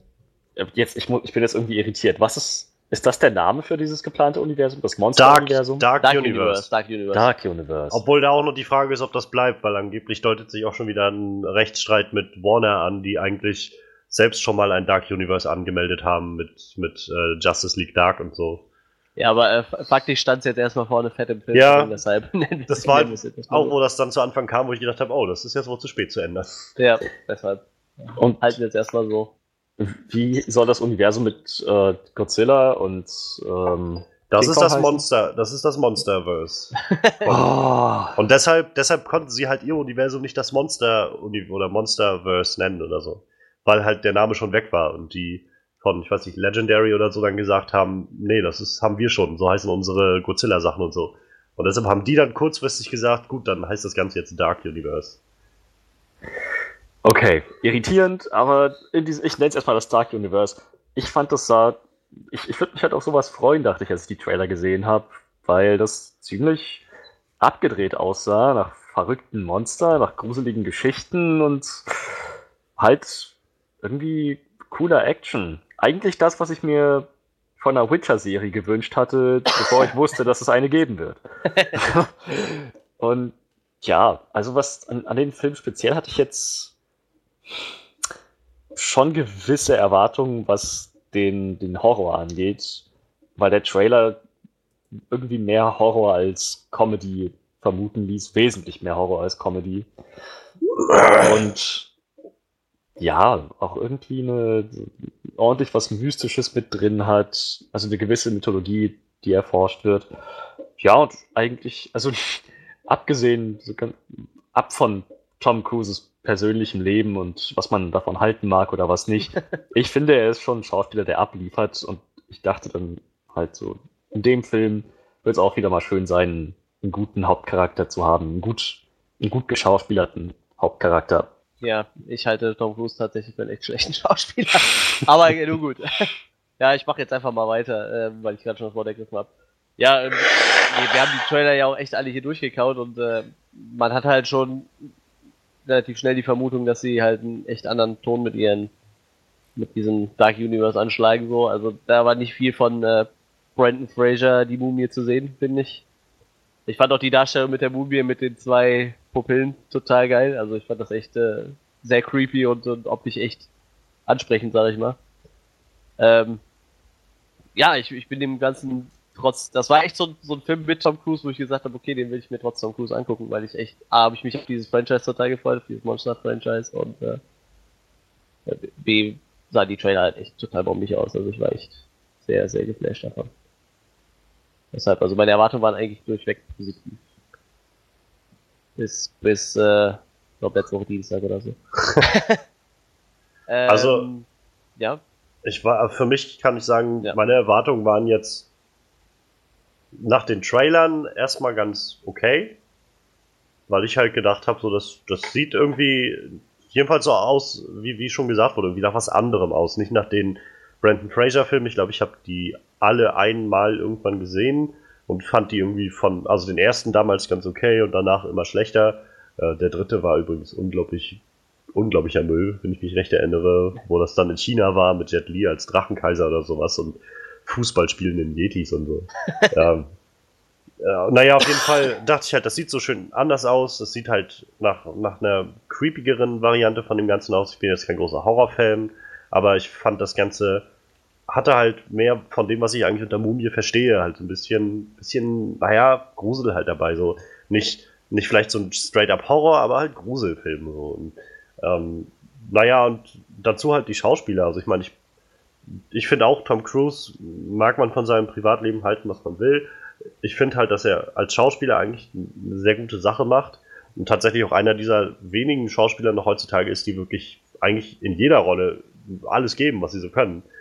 Ähm, und wenig dann irgendwie mal nur so, ein, so, ein Zahl, äh, so eine Zahlung irgendwie entgegennehmen und dann sagen, gut, Feierabend, sondern der steigert sich da auch irgendwie immer mit rein und, und arbeitet viel dran und ähm, insofern fand ich das sehr cool auch Sophia Botella finde ich ist so eine super Schauspielerin. Ich glaube, ich könnte mir die einfach bei allem angucken heutzutage. Und äh, ich finde es halt schön, dass sie immer mehr und größere Rollen so langsam bekommt.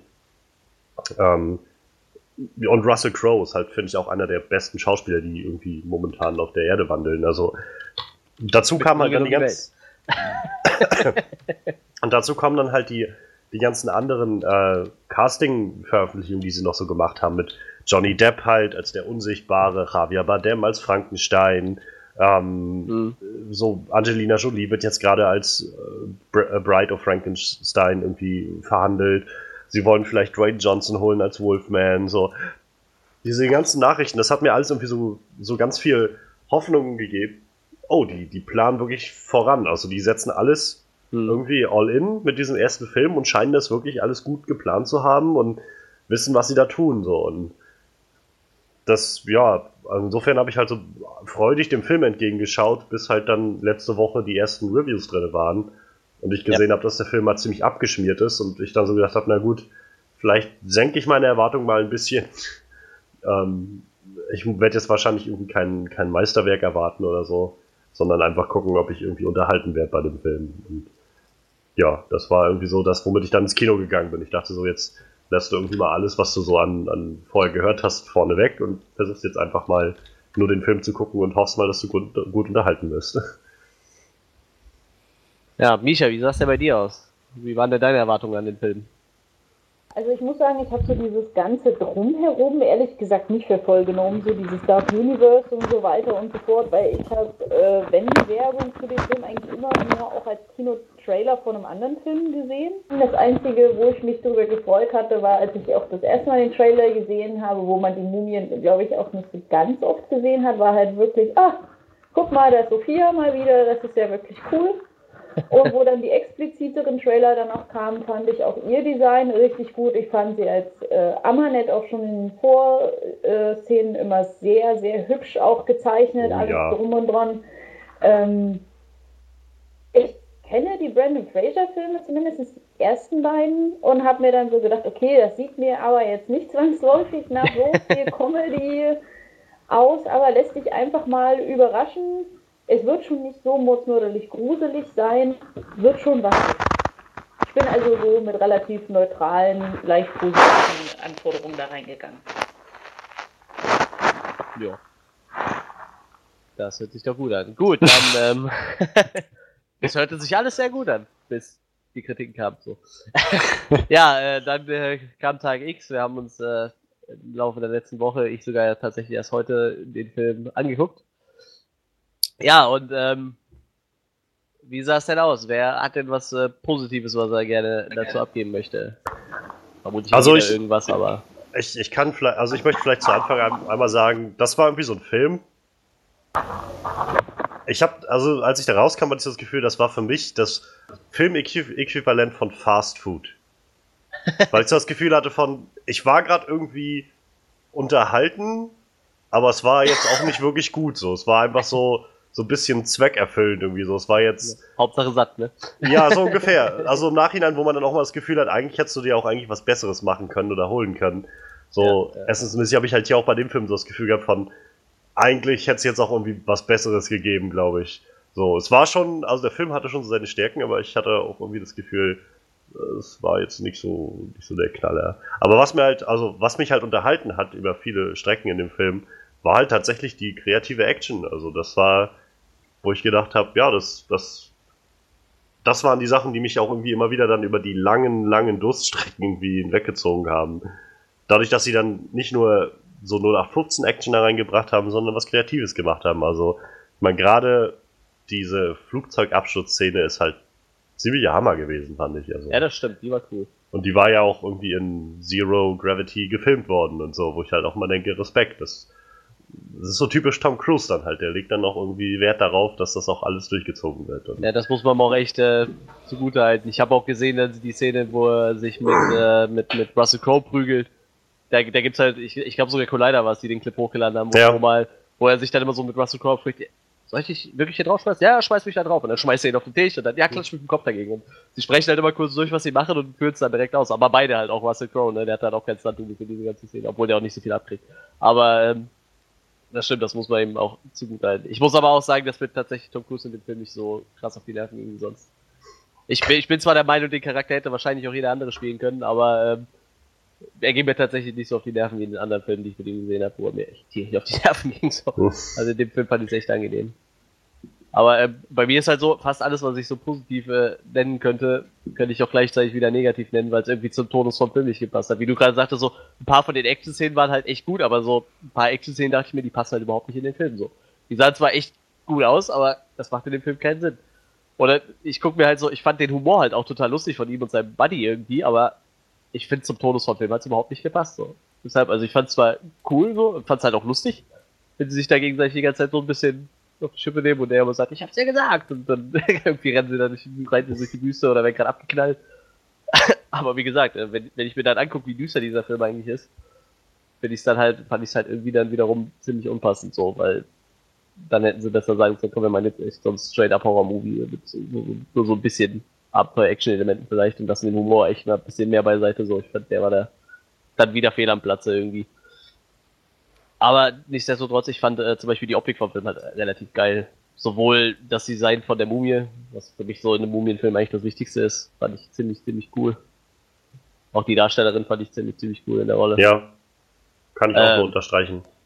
ich, ich mochte halt Russell Crowe als, als äh, Dr. Jekyll Mr. Hyde total gerne. Ich fand auch seine, seine Verwandlung war ja, sag ich mal, recht schlicht so, aber die war doch echt eindrucksvoll, was vermutlich daran liegt, dass Russell Crowe dann doch echt ein äh, cooler Schauspieler ist.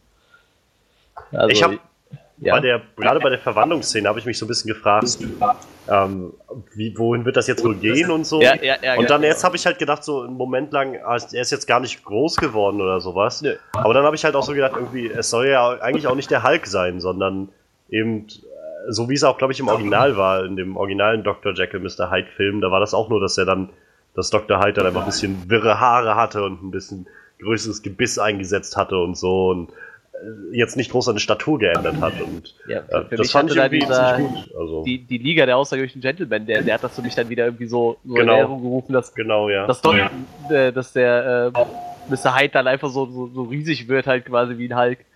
Aber das ist halt auch, ich, ich glaube, das ist auch eine der wenigen Darsteller, wo er wirklich äh, so extrem sich verwandelt. Van Helsing.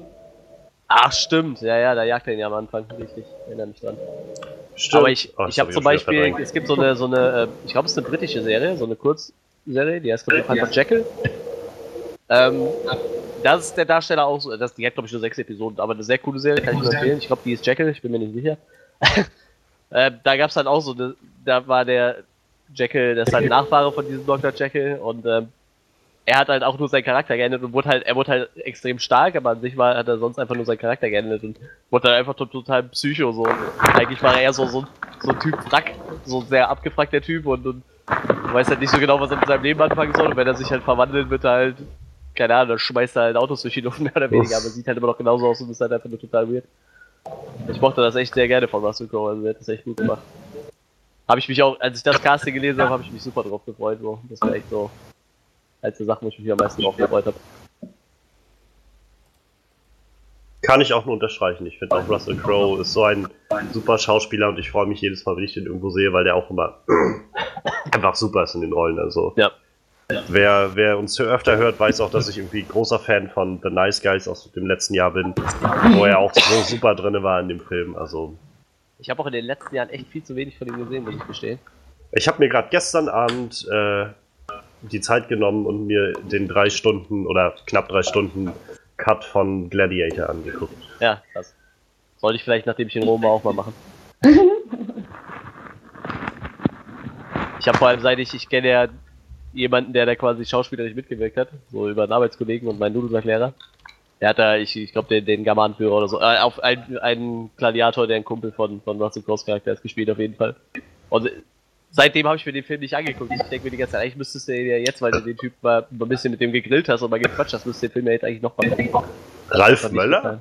Nein. Oder Nein. wer? Nee, warte, warte. Äh, ich weiß gar nicht, ob der bei Wikipedia mit drin steht. Äh, doch müsste eigentlich. Nee, steht er wirklich nicht. der ist auf jeden Fall der Sänger, der Dudelsack-Spieler von Saw Patrol, der Okay. äh, Charlie. Charlie. Ja, da, also, äh, also Ralf Möller nicht. Nee, der ist, glaube ich, kein Dudelsackspieler. Nee, nee, nee, ich hab, ich hab nicht mit Ralf Möller gezählt. Nein, nein, der, der gute Mann heißt äh, Ch- Charlie Allen. Der kam irgendwann mal bei- beim Dudelsack-Lehrer vorbei und dann hat man da ein bisschen da angesessen und ein bisschen gequatscht. Ja, der, der spielt halt in ganz vielen Filmen mit. Auch, ich glaube, in dem letzten King Arthur, nicht in dem jetzigen, in dem davor. Da äh, spielt er halt auch einfach nur so, so, so ein Haut drauf äh, Gritter quasi, der einfach mal durch die Tür durchtritt quasi und einfach da durchläuft. Also er spielt halt immer relativ kleine Rollen, aber er ist halt sehr groß und sehr breit gebaut. Er ist halt immer so, ein- so ein sehr eindrucksvoller Charakter. Und ein guter Kumpel von Russell Crowe tatsächlich. Auch privat. Egal, äh, so viel dazu. Äh, uninteressant. Auf jeden Fall sollte ich mir Gladiator mal angucken. Ich war jetzt im Kolosseum, jetzt sollte ich mir den erst recht angucken. Ja, ist ziemlich gut. Oh ja. Ja, ich äh, muss mich dazu anschließen, dass mir das Design von Amanette sehr gut gefallen hat. Egal, ähm, als sie noch gelebt hat, wo man sich eh dachte, oh Gott, die Frau sieht so verdammt gut aus, bis sie dann so zur Mumie wurde und gut, am Anfang jetzt nicht unbedingt, aber äh, dann später, wo sie halt so re ihre Gestalt relativ zurück hat und dann dachte scheiße, die sieht immer noch so verdammt gut aus, wie macht Ja. sie das, ne? 3000 Jahre alt und immer noch keine Falte im Gesicht. Ähm, also, ich fand auch ihre Action richtig gut. Endlich halt auch mal eine Mumie, die, keine Ahnung, richtig zupackt. Ich weiß nicht, ich fand, ich fand das irgendwie schön, dass äh, halt auch so dieser Mumien-Part in diesem Film einfach auch relativ groß angesetzt war, weil ich hatte das Gefühl, so bei Imhotep zum Beispiel aus dem ersten Film irgendwie nicht. Das, Ja, äh, da war ja auch. immer nur so die, der Typ, der die Amerikaner ausgelutscht hat und dann hat er mal versucht, seine Uschi wieder zu beleben und dann war es gefühlt schon vorbei. Da haben dir doch bestimmt auch die Szenen gefallen, Manuel, in denen Tom Cruise auf sie zugerannt ist und sie ihn einfach mal so voll in die Fresse gehauen hat, oder? Ja, vor allem, das sieht einfach aus, als würde sie ihnen einfach nur Backpfeifen vergeben. Die ganze Zeit so. Er kommt so angelaufen, also mit der Flache, so, "Sch, geh weg, Sch, geh weg, die ganze Zeit immer wieder. Ja, wie gesagt, ich, ich mochte den Charakter halt auch total gerne und, und äh, ich kann mich ja auch nur zufrieden. Also die, die hat auch actionmäßig echt äh, einiges dagelassen so. Ja, Und ist halt voll super. auch das erste Mal, dass eine Mumie eine moderne Sprache gesprochen hat, oder? Das stimmt allerdings. Fand ich auch schön, wie sie dann meinte mit dem, äh, eure Sprache ist so einfach, so simpel irgendwie. Ja, ja. Obwohl ich es auch echt cool gefunden hätte, wenn die jetzt die Zeit weiter Englisch gesprochen hätte. So. Das war eh Untertitel drunter. Das wäre mir egal gewesen. Naja, wenigstens hat sie es nicht gemacht wie Apocalypse und sich an den Fernseher gestellt und gesagt, ich lerne. Aber ja, so generell, es, es gab halt immer noch so ein paar coole kreative Ideen, fand ich in dem ganzen Ding. Also zum Beispiel diese ganze Quecksilber-Sache fand ich irgendwie unglaublich cool, so unglaublich kreativ, dass sie da so einen Quecksilbersee angelegt haben unterirdisch, wo dann, beziehungsweise das gab es dann da und deshalb wurde die dann da hingebracht und so. Und äh, also gerade in der ersten Hälfte fand ich den Film halt auch noch irgendwie wesentlich interessanter. Und da war es so ein bisschen, da gab es halt so ein paar nette so ein paar nette Elemente, die dann einfach irgendwann nicht mehr gut fortgesetzt wurden, fand ich. Also, ähm, überhaupt diese Idee, die am Anfang noch so rumkam mit diesem, ja, wir glauben halt, es gibt eine Prinzessin, äh, eine alte ägyptische Prinzessin, die komplett aus der Geschichte irgendwie getilgt wurde und so. Äh, gerade bei mir als Historiker, also als so, also gerade in der Ausbildung, äh, da, da, trifft das halt so genauso einen Nerv, wo ich so denke, das ist so was Cooles irgendwie, was man so erkunden ja. könnte irgendwie, wie, wie flüchtig Geschichte eigentlich ist. Besonders wenn man irgendwie mehrere tausend Jahre zurückgeht und naja, und das wurde dann irgendwann nachher einfach alles so fallen gelassen. Aber ich muss auch gestehen, ich halt, ich finde halt auch immer so, so, ich sag mal so Verschwörungstheorien im Tempelritter echt interessant. So könnte ich mir auch stundenlang irgendwo im Internet durchlesen, so was es da so für Theorien drum gibt.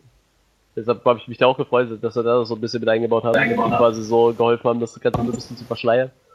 Ja, wie, wie, du schon sagtest, also die haben halt leider echt äh, viel Potenzial, gerade zum Ende hin echt viel von verschenkt so.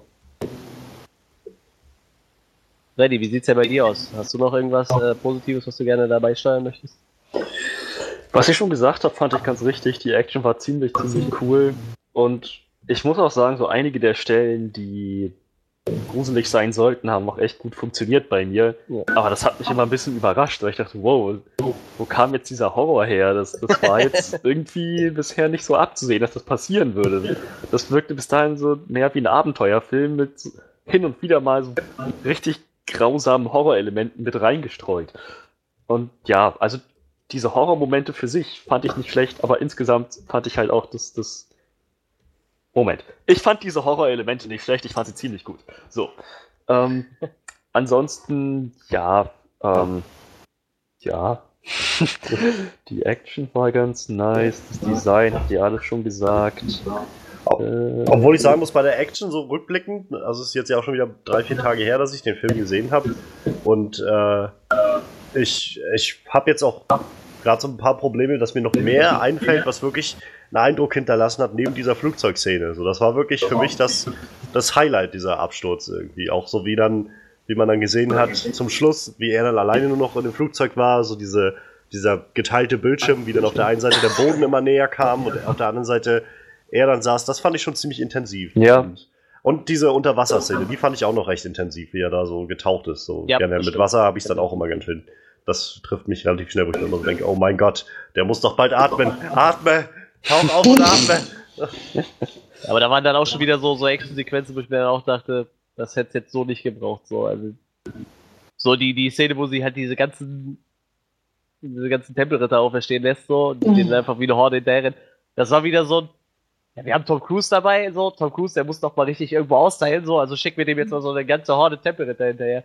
Hättest du jetzt so zwei genommen, hättest du da wieder so eine relativ creepy Horror-Dings draus machen können, was einfach Thema besser in den Film gepasst hätte, so. Anstatt dieses, äh, wir schicken dir jetzt so 30 verrottete Tempelritter hinterher, die nur als Skelette, äh, Skelette sind, mehr oder weniger, und, äh, das war dann wieder sowas, wo ich mir dachte, so, das hätte ich dann wieder nicht gebraucht, so. Und dann hätte ich mir lieber ein bisschen, vielleicht nur so ein, zwei, die denen so hinterher sneaken oder so. Das wäre dann wieder deutlich gruseliger gewesen und hätte besser in den Todes des Films gepasst, finde ich, meiner Meinung nach.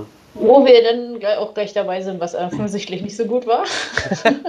gut, Weil davon abgesehen, dass diese Dinger keine Mumien sind. Ich weiß nicht mal, warum sie die kontrollieren kann. Das sind doch nicht mal Mumien. Nö, nee, sind halt einfach Tote, ne? Ja, aber, sie, aber ist, sie hat ja ein Bündnis mit, mit Seth gemacht quasi, das ist ja so der, der Totengott halt, ne? Naja, aber wenn sie doch ihre eigene Armee von Mumien einfach machen kann, wofür dann halt noch Fremde rekrutieren? Die nur so klapprige Knochendingsbums sind. Hm. Wahrscheinlich, weil es sich gerade angeboten hat. Ne? Ich denke, da unten hatte sie nicht die Auswahl, noch äh, zehn Leute zu knutschen, so weil halt keiner, keiner da war wahrscheinlich. Ne? Weil ich glaube, um sie zu mumifizieren, musst du sie erstmal aussaugen, ne? Und wenn du dann keinen hast, dann nimmst du halt das, was da ist. So, dann wiederbelebst du halt ein paar Tempelritter, die sind wahrscheinlich jetzt Krieger auch nicht so zu verachten, tippe ich jetzt mal. Denke ich mir mal. Könnte jetzt natürlich auch weit hergeholt sein, aber so würde ich es jetzt sehen auf jeden Fall. Sie nimmt halt das, was sie kriegen kann. Ja. Also ich rate mal, wir sind jetzt in unserem nächsten Teil angekommen. Ja, das war jetzt so ein ja. fliegender Wechsel, aber wenn einem noch was Gutes einfällt, bitte einfach ja, rein sagen. So. Also ich, ich, ich glaube, das größte Problem, was ich habe, ist, also ich habe so zwei wirklich große, massive Probleme, aber das größte noch ist, dass ich das Gefühl habe, der Film weiß einfach nicht, für wen er eigentlich sein will. Weil der Film irgendwie über Strecken, wie das gerade schon ein bisschen rüberkam, versucht, so ein creepiger Horrorfilm zu sein und dann über andere Strecken versucht er irgendwie ein Action-Abenteuerfilm zu sein.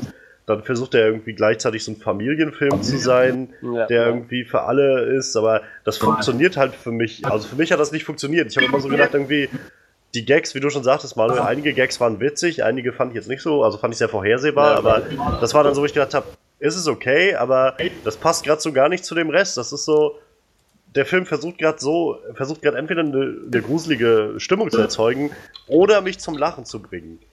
Mit so ganz, naja, niederen, flachen Gags irgendwie. Aber beides funktioniert gerade irgendwie nicht.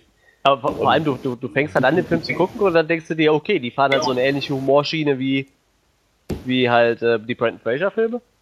Ja. Und dann auf einmal schlägt der komplette Film um und wird super düster und du denkst dir einfach, ja, aber warum habt ihr denn diese Humorschiene angefangen so? Ich meine, klar, der, der, der Typ stirbt dann halt sein Buddy, kommt dann halt immer wieder wieder und versucht halt immer noch diese Humorschiene so ein bisschen hochzuhalten, wenn er mit ihm da Konversation führt, aber das funktioniert halt einfach nicht mehr, weil der Rest von dem Film halt viel, viel zu düster ist. So. Aber ich fand das ganz lächerlich irgendwie. Also der war dann, also viele von den Szenen fand ich echt so, echt jetzt, tut das jetzt Not, ihn da als Toten noch umherlaufen zu sehen mit irgendwelchen Gags ja, so. Eben, eben, eben. Und, und dann war er irgendwie über 50 Minuten lang weg und taucht dann auf einmal wieder einfach mittendrin auf und sagt so, hey, du brauchst gerade Hilfe, ähm, komm mal hier lang, geh mal, geh mal hier lang, so. Und ja. Auch das fand ich wieder so, ich weiß nicht, also. Ja, also das ist so eins der wirklich großen Probleme, die ich mit dem Film habe, dass sie einfach scheinbar versucht haben, das Ding sowohl creepiger und düsterer zu machen als äh, die Brandon Fraser Filme und auf der anderen Seite aber gleichzeitig versucht haben, das genauso weit verbreitet und, und Anklang finden zu machen, halt so als Familienabenteuerfilm. Und wie gesagt, beides funktioniert irgendwie bei weitem nicht. Nee, für so einen Familienfilm war er halt echt zu düster und um diese Stimmung aufrechtzuerhalten, war er halt stellenweise einfach viel zu lustig. So. Das, das macht halt überhaupt keinen Sinn so. Ja, vor allem denke ich, wenn sie dann schon versuchen, diesen creepigen Horrorweg zu gehen, dann sollten sie dem Ganzen auch irgendwie ein R-Rating geben und das wirklich auch auskosten. Ja, entweder das oder wie gesagt, halt so ein paar Stellen halt ändert. Ich sag mal, die, so die Actionsequenzen, die beißen sich ja nicht mehr mit dem Horror. Auch so, nee, so, so diesen Abenteuer-Touch, wie sie dann rumklettern in den Höhlen und so, das ist auch alles voll okay, aber dieser Humor, der beißt sich super mit diesen echt creepigen Szenen, die dazwischen drin sind. Und die fand ich echt auch ziemlich gelungen, so. Also die waren echt gut. Aber was mich halt auch noch super gestört hat, war halt das Ende, ne? Ich fand, ich fand, also, also man muss ja immer sehen, die planen ja vermutlich, wenn der Film gut ankommt, machen wir einen zweiten die Mumie-Film. Also Aber ich, ich höre ich hör halt die ganze Zeit immer nur dieses äh, Dark Universe, Dark Universe. Und Dark Universe fand ich, war das so das Schlimmste, was sie machen konnten. Die Mumie, ich weiß jetzt nicht, ob sie tot ist, aber ich gehe jetzt einfach mal von aus, die ist erstmal vom Tisch. Und dann gibst du halt Tom Cruise so seine düsteren Fluch. So dass er quasi dann so auch für dieses Dark Universe so der relevantere Charakter wird. So was ich ja total bescheuert finde, wenn du eigentlich ein Universum um deine Monster aufbauen möchtest. Weil das Monster ist für mich jetzt offensichtlich erstmal weg und dafür ist jetzt Tom Cruise das neue Monster und das finde ich. Ich, also ich würde mir eher wünschen, dass so eine Mumie irgendwo wieder auftaucht und nicht so ein Tom Cruise, der gerade von einem Gott besessen ist. Das ist äh, irgendwie fand ich das ziemlich daneben. Also ich glaube, sie haben jetzt halt die Möglichkeit, entweder ihn mit in dieses, sag ich mal, Monster Avengers Team mit aufzunehmen oder ihn aber als neuen Antagonisten halt aufzubauen. Ja, oder das halt. Dann dann würde ich mir aber tatsächlich wünschen, dass sie sich die Mumie wiederholen als, als Verbündete so, weil sie ja quasi nun wahrscheinlich am meisten Ahnung von, von dem hat, wie er jetzt drauf ist. Tja. Man kann, ich finde, über alles irgendwie schlecht urteilen, weil auch die Charaktere einfach mega blass waren. Ja, das stimmt. Das Also- ist mein zweites großes Problem, ja. Keine Ahnung, also weder Tom Cruise Charakter, was den groß ausgemacht hat, außer dass er Kunstsachen klaut, aber eigentlich glaube ich Soldat ist und Ja, Oder ständig war Kundschafter, ne? Oder so. und aber ja eigentlich ein gutes Herz besitzt angeblich, war das halt auch so äh, auch seine seine wie heißt sie? Also seine seine Jennifer, Jennifer, äh, ja. sie. die war Genau, ja. sowas von blass einfach nur. Du hast am Anfang mal mitbekommen, ja, die haben offensichtlich ein, in dem Hotelzimmer zusammen ne, Dinge getan und dann haben sich die ganze Zeit nur angemöbt und dann sind sie weggerannt und auf einmal waren sie deeply in love und das war dann halt so, was ist jetzt gerade passiert, was zum Geier? Und ich konnte halt auch so diese platonische Beziehung zwischen dem einen absolut nicht nachvollziehen. Und deswegen ist auch diese Endentscheidung, die er ja dann trifft, Amanet sozusagen einzustampfen, um sie wiederzubeleben, einfach total unnachvollziehbar für mich.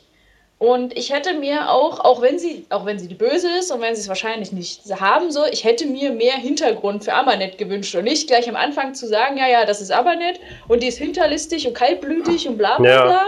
Und dann bringt sie noch so einen Satz wie, nein, ich habe meinen Vater geliebt, du verstehst das falsch. Und es waren damals einfach andere Zeiten und dann wird das einfach Ja. so stehen gelassen, so als, nee, nee, die wollte den nur verarschen und wir erklären das jetzt nicht weiter. Ich muss sagen, also ich, ich kann mich da auch irgendwie großteils so anschließen. Ich fand die ganzen Charaktere so blass, so sinnlos irgendwie. Gerade Tom Cruise Charakter war so, was ich so schade fand, weil, wie gesagt, Tom Cruise ist eigentlich so ein guter Schauspieler. Und dieser ganze Charakter, den er da hatte, das war einfach nur, einfach nur ein Spielball die ganze Zeit. Der ist einfach nur die von einem Event zum nächsten getrieben worden und von einer Partei oder dann von der nächsten oder so. Es gab, glaube ich, bis zum Schluss nicht eine wirklich freie, handlungswirksame Entscheidung, die, die der Charakter von Nick Morton da getroffen hat.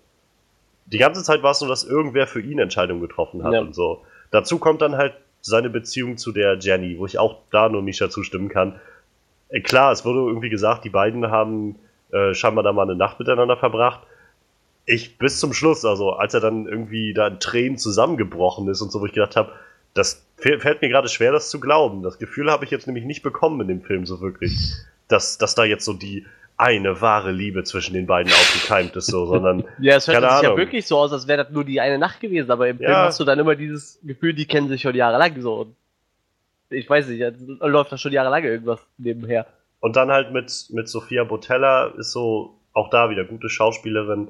Und das, was sie da irgendwie aus der Rolle gemacht hat, war auch wirklich das Beste, glaube ich, was man da rausholen kann aus der Amanet. Aber da- das ist auch wieder so eine Inszenationssache, wo ich mich gerade am Anfang gefragt habe, wo es ja wieder losgeht mit so einem Flashback und quasi dann äh, einem Erzähler, also dann dem Dr. Jekyll, der dann aus dem Hintergrund quasi erzählt, was mit der Prinzessin passiert ist. Warum macht man das in diesen Filmen? Wir wissen doch alle, der Film heißt die Mumie. Warum fängt man nicht einfach an und erzählt während des Films dann immer Stück für Stück, was mit dieser Mumie passiert ist, wie sie zur Mumie wurde oder sowas? Warum muss es immer damit losgehen, dass einer erstmal ihre Origin-Story in einer Minute erzählt und dann. ja.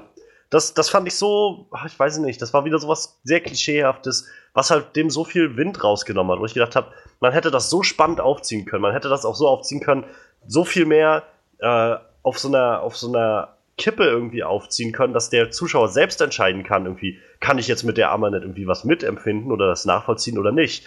Statt halt einfach von Anfang an irgendwie uns die Geschichte zu zeigen, ja, und sie war einfach nur machtgeil und wollte deshalb äh, den neuen Bruder, den sie dann hatte, gleich umbringen und den Vater gleich mit und äh, ja, genau das.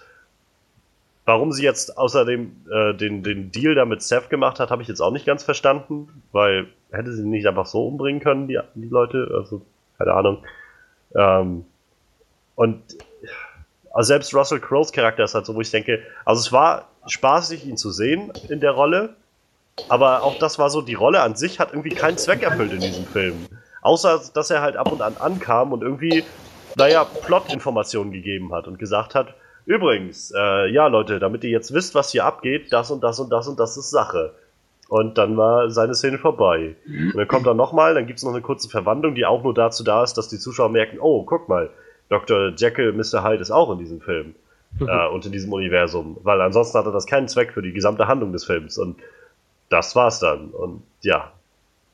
Und der ganze dritte Akt Akt war halt, finde ich, ziemlich daneben. Also das jetzt schon so durchkam mit den, mit den ganzen, äh, mit den äh, Rittern da und so. Irgendwie habe ich das Gefühl gehabt, innerhalb von einer halben Minute waren die irgendwie aus ihrem Versteck raus und auf einmal mitten in den U-Bahn-Tunneln, ohne dass ich das ja. wirklich verstanden habe, wie sie da eigentlich hingekommen sind. Und dann auf einmal waren sie noch weiter unterirdisch und dann war da überall Wasser und dann halt dieses, dieses ganze Ende war halt gerade durch diese unüberzeugenden Charaktere nicht wirklich nachvollziehbar. Also das, wie gesagt, das war so, wo ich gedacht habe, ich verstehe schon, warum die Mumie jetzt sterben muss. Ich kann nicht gut nachvollziehen, warum er jetzt irgendwie sich diesen Seth irgendwie dann in seinen Körper holt und warum dann auch Amanet so, so traumatisiert ist davon irgendwie. Die sieht das und ist ja dann total erschrocken. So, war das nicht ihr Ziel die ganze Zeit? Und äh, ja, ich weiß nicht. Also dieses ganze Skript fällt halt am Schluss total auseinander, finde ich. Ich glaube, bei ihr war das eher die Sache, dass der ähm, dass er immer noch so an, diese, an Blondie gehangen hat. So, die, sie hatte sich das, glaube ich, eher so vorgestellt, dass der, dieser Todesgott auf die Erde kommt und dann sind sie so die, das herrschende Paar sozusagen, was dann halt den Ton angibt. Und dadurch, dass er noch so an dieser Jennifer geklammert hat, hat sie das, glaube ich, einfach aufgeregt. Aber das war dann halt auch so, so, ein Ding, wo ich mir denke, Alter, du hast da jetzt ein, du hast es dir selber eingebrockt, da steht jetzt ein Totengott vor dir. Jetzt tu doch nicht so, als ob du ihn herausfordern könntest. Du bist doch eigentlich ja. nur da wegen ihm. Also ja. das, das war halt auch ihre Reaktion war eigentlich völlig unnachvollziehbar dafür, dass sie eigentlich den ganzen Film über relativ rational auch gehandelt hat und ihre eigenen Sachen in die Hände genommen hat und nicht gesagt hat, okay, ich schicke jetzt mal meine zehn Mumien, die ich mir gemacht habe, mal hinter den Typen hinterher in der Hoffnung, dass irgendwas gemacht wird, so wie es ja oftmals ist, dass die Oberbösewichte immer sich nur dann bewegen, wenn es dann halt wirklich zum Showdown kommt.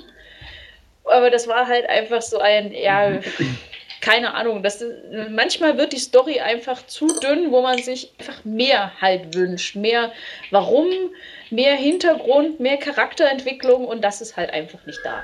Und dann halt auch diese Klischee auf der Wendung mit diesem, äh, du bist halt ein guter Mann und dann kann er halt plötzlich einfach den toten Gott kontrollieren und so.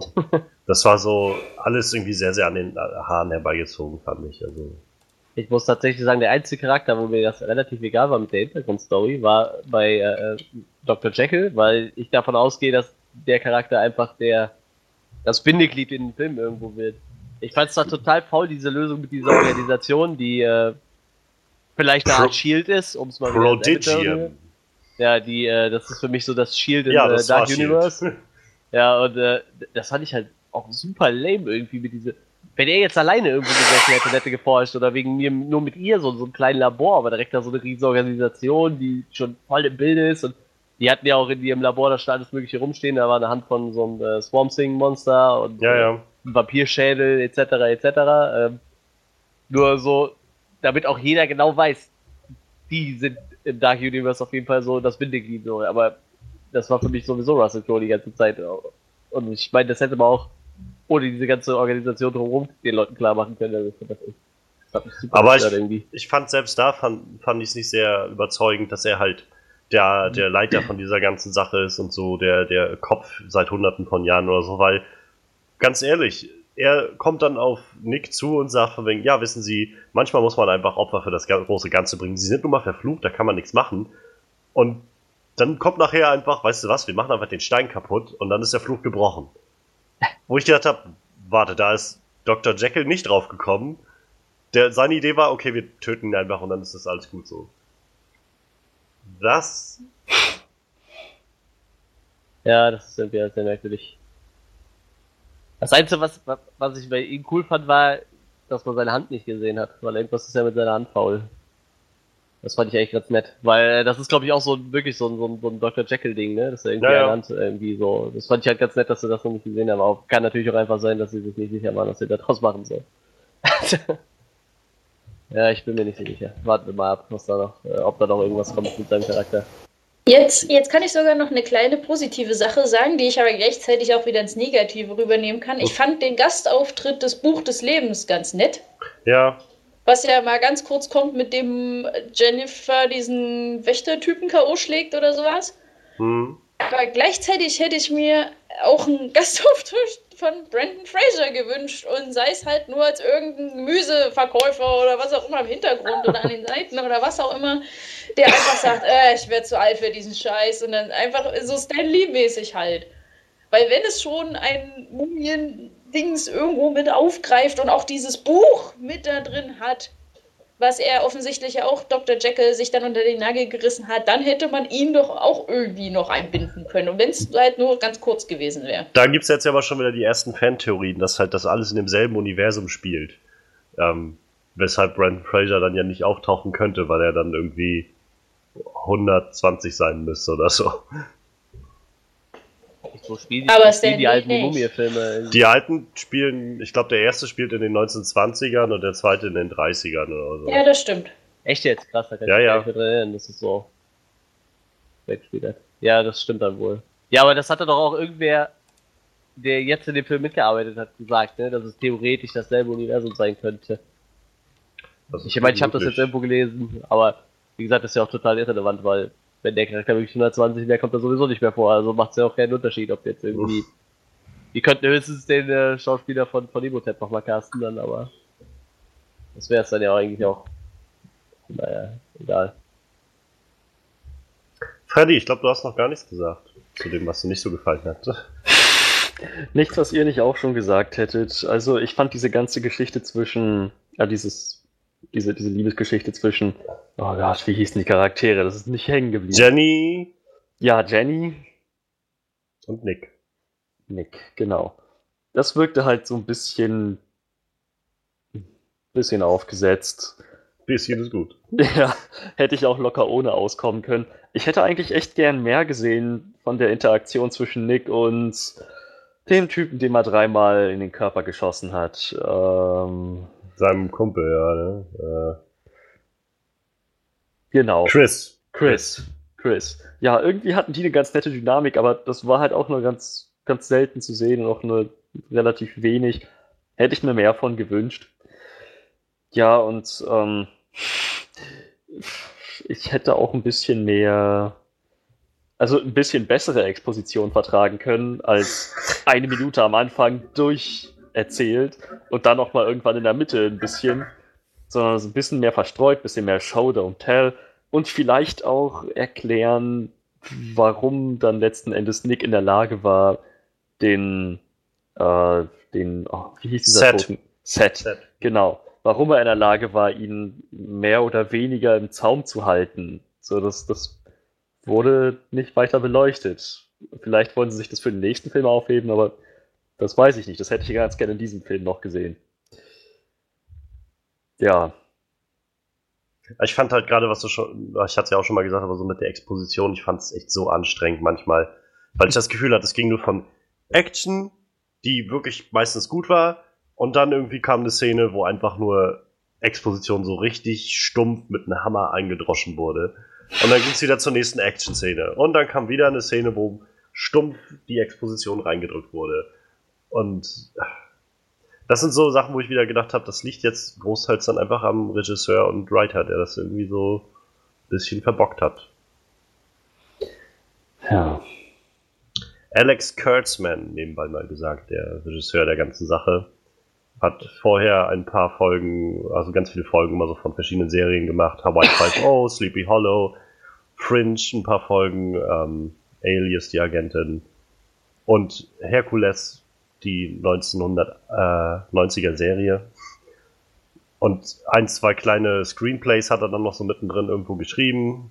Star Trek Into Darkness, Star Trek 2009, ähm, Transformers, Transformers 2, Cowboys und Aliens, Legende des Zorros, also ein bisschen sehr gemischtes so, ähm, mal gut, mal nicht so gut. Und ich muss sagen, nach dem Film bin ich auch wesentlich äh, skeptischer, was die neue Star Trek-Serie angeht, Star Trek Discovery, denn er ist der Showrunner und Writer dieser Serie. Hm. Ja, das, ich frage mich, wie man sowas machen kann, so, wenn, wenn du doch wirklich ein neues Franchise starten willst, dann hol dir doch, dann holt man sich doch wenigstens für den ersten Film einen, der es kann, so. Jemand, dem man das blind in die Hand geben kann, wo man weiß, da kommt was Gutes bei raus. So. Naja, ich meine, man muss auch, glaube ich, immer mal sagen, Filme machen ist, glaube ich, echt nicht einfach. Und Ja, ich glaube, man, sagt, man sagt ja immer so, es gibt drei verschiedene Filme, äh, die in einem Film stecken. Man hat zuerst einen Film, der äh, auf, auf dem Skript steht, dann hat man den Film, der abgedreht ist, und dann hat man einen Film, der rauskommt, weil ganz viel sich dann nochmal im Editing und so auch nochmal verändert. Und ich glaube halt, das ist so einer dieser Filme, wo die irgendwie einen super Plan hatten am Anfang und das einfach nicht zusammengekommen ist nachher. Gerade dann, ich denke mal, selbst nach dem Dreh haben die noch so gedacht, das ist doch irgendwie alles voll super und ich will jetzt nicht sagen, vielleicht denken die auch heute noch, dass das irgendwie ein Meisterwerk geworden ist oder so, ich weiß es nicht, aber kann man eher vorstellen, dass das nachher so in der letzten Phase im Zusammensetzen der ganzen Szenen und so dann irgendwann der Groschen gefallen ist, dass das nicht so aufgeht, wie man sich das gedacht hat. Aber wie gesagt, also wie gesagt, gerade für so einen, so einen Neustart von so einem Franchise hätte man vielleicht jemanden holen sollen, ein bisschen mehr Erfahrung, glaube ich. Klar kann das natürlich auch sein, dass sich das Studio so einmischt, dass da trotzdem Mist bei rauskommt, aber obwohl das wirkt bei diesem Film auch wieder so, ne? Als hätte zum Beispiel der Regisseur gesagt, komm, wir machen das schön düster und dann hat das Studio gesagt, ja, aber im Moment kommt Witz sehr gut an, mach noch ein bisschen mehr Witz rein. Und dann kommt am Ende sowas raus, was weder halt, Hand noch Fuß hat irgendwie. Das finde ich ein bisschen schwer zu beurteilen. Also, ja, also ich weiß genau, was du meinst, aber könnte halt genauso gut sein, dass er gesagt hat, ich will das irgendwie mehr Abenteuer ja, sicher. oder so. Aber du weißt, was ich meine. So, ja, ja, das klar. wirkt irgendwie so, als hätte der eine sagt und der andere sagt dann, ja, aber wir hätten die mal gern. Aber wie gesagt, mein Lieblingsbeispiel ist halt immer so ein James Bond zum Beispiel. Ich glaube halt zum Beispiel, dass der für Aquaman auch deutlich mehr Freiheiten hat als irgendein anderer Regisseur. So, weil der hat sich halt schon etabliert und jemand, der irgendwie nur Serien gemacht hat, so, da mischen sich wahrscheinlich viel mehr Leute von außen ein und, und reden auf den ein und versuchen den zu beeinflussen, als bei jemandem, der wirklich schon etabliert ist. Deshalb hoffe ich jetzt, dass dieser Bill Conton, der halt mit Beauty and the Beast ja echt abgeliefert hatte, letzt, war letztes Jahr oder dieses ja, Jahr? Ja, dieses Jahr. Dieses Jahr. Dass der dann wirklich äh, gut was da raushaut aus dem Film, ne? Also Weil ich glaube, wenn noch so ein Film so schlecht ankommt, ich weiß nicht, ob sie dann nicht schon wieder über Reboot nachdenken und das wäre halt echt traurig. Aber schön also, ist halt, dass die Filme alle einzeln stehen, das ist schon mal ganz gut, glaube ich. Also um das vielleicht nochmal auszuführen, Bill Condon ist halt der nächste, der Regisseur, der verpflichtet ist für Bride of Frankenstein, ja, genau. der dann der nächste Film wird. Er hat unter anderem auch Dreamgirls gemacht, ähm, Mr. Holmes vor zwei, drei Jahren. Twilight. Twilight auch, ja. Aber ich weiß selbst, also ich meine, ich bin kein großer Twilight-Fan, aber ich weiß, viele sagen, dass wenigstens die letzten Filme irgendwie noch so bisschen, bisschen besser waren als die ersten paar. Ich weiß es nicht, aber ja. Er hat auch ähm, Candyman Farewell to the Flash gemacht. Yeah, Candyman, ist auch gut. ich glaube, ich nie gesehen. Ja, es ist ein Horrorfilm halt. Ja, ich weiß, glaube ich, was es ist, aber ich nie gesehen. ähm, ja, momentan, also die, was die Zukunft des Ganzen angeht, des Dark Universe, also wie schon vorhin angedeutet, ich bin gespannt, ob sie den Namen nochmal ändern, weil, wie gesagt, ja. äh, ob das jetzt Dark Universe bleibt, ist noch eine große Frage. Und wie sie es dann danach nennen, wird auch interessant.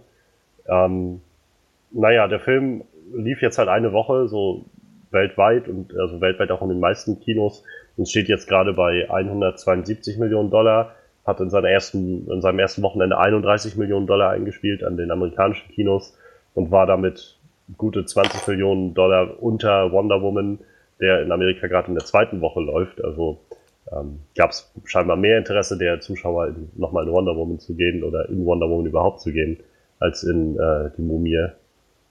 Und der Film hat 125 Millionen Dollar gekostet. Also ich denke mal, so in einer, zwei Wochen wird der Film dann irgendwann so im Schnitt irgendwie auf plus minus null sein und vielleicht noch ein bisschen was reinfahren. Mal gucken, wie so weltweit noch läuft. Gerade Tom Cruise ist eigentlich immer so ein Schauspieler, der weltweit nochmal viele Leute in die Kinos lockt. Naja, aber er steht halt, der Film steht halt auch bei Rotten Tomatoes momentan bei 17 Also, das ist schon, echt ziemlich, ziemlich weit unten. Und dafür mal im Vergleich, Dracula Untold steht bei äh, Rotten Tomatoes bei 23% und hat insgesamt 217 Millionen Dollar eingespielt. Aber ich muss Budget auch sagen, von 70 ich, Millionen. Ich, ich, ich, weiß nicht, ich also, wenn ich das jetzt, ich weiß, einer der schlechtesten Filme, die ich gesehen habe, war auf jeden Fall, ich habe mir irgendwann mal diesen Lone, Lone, ist der Lone Ranger mit, mit Lone Johnny Ranger, Depp. ja, ja. Der hatte auch 22 Prozent und also wenn ich das gegeneinander aufsetzen müsste, dann kann ich manchmal diese ganze Bewertung nicht so ganz nachvollziehen. Also, naja, man muss halt wissen, was es heißt. Ne? Das heißt jetzt halt nicht ja, zwei ja, von zehn, sondern eben, also das Average Rating von, von die Mumie liegt bei, Moment, also Dracula Untold liegt jedenfalls mit 23% bei einem Average Rating von 4,4 von 10 und äh, Zuschauerrating äh, 58% mochten den Film.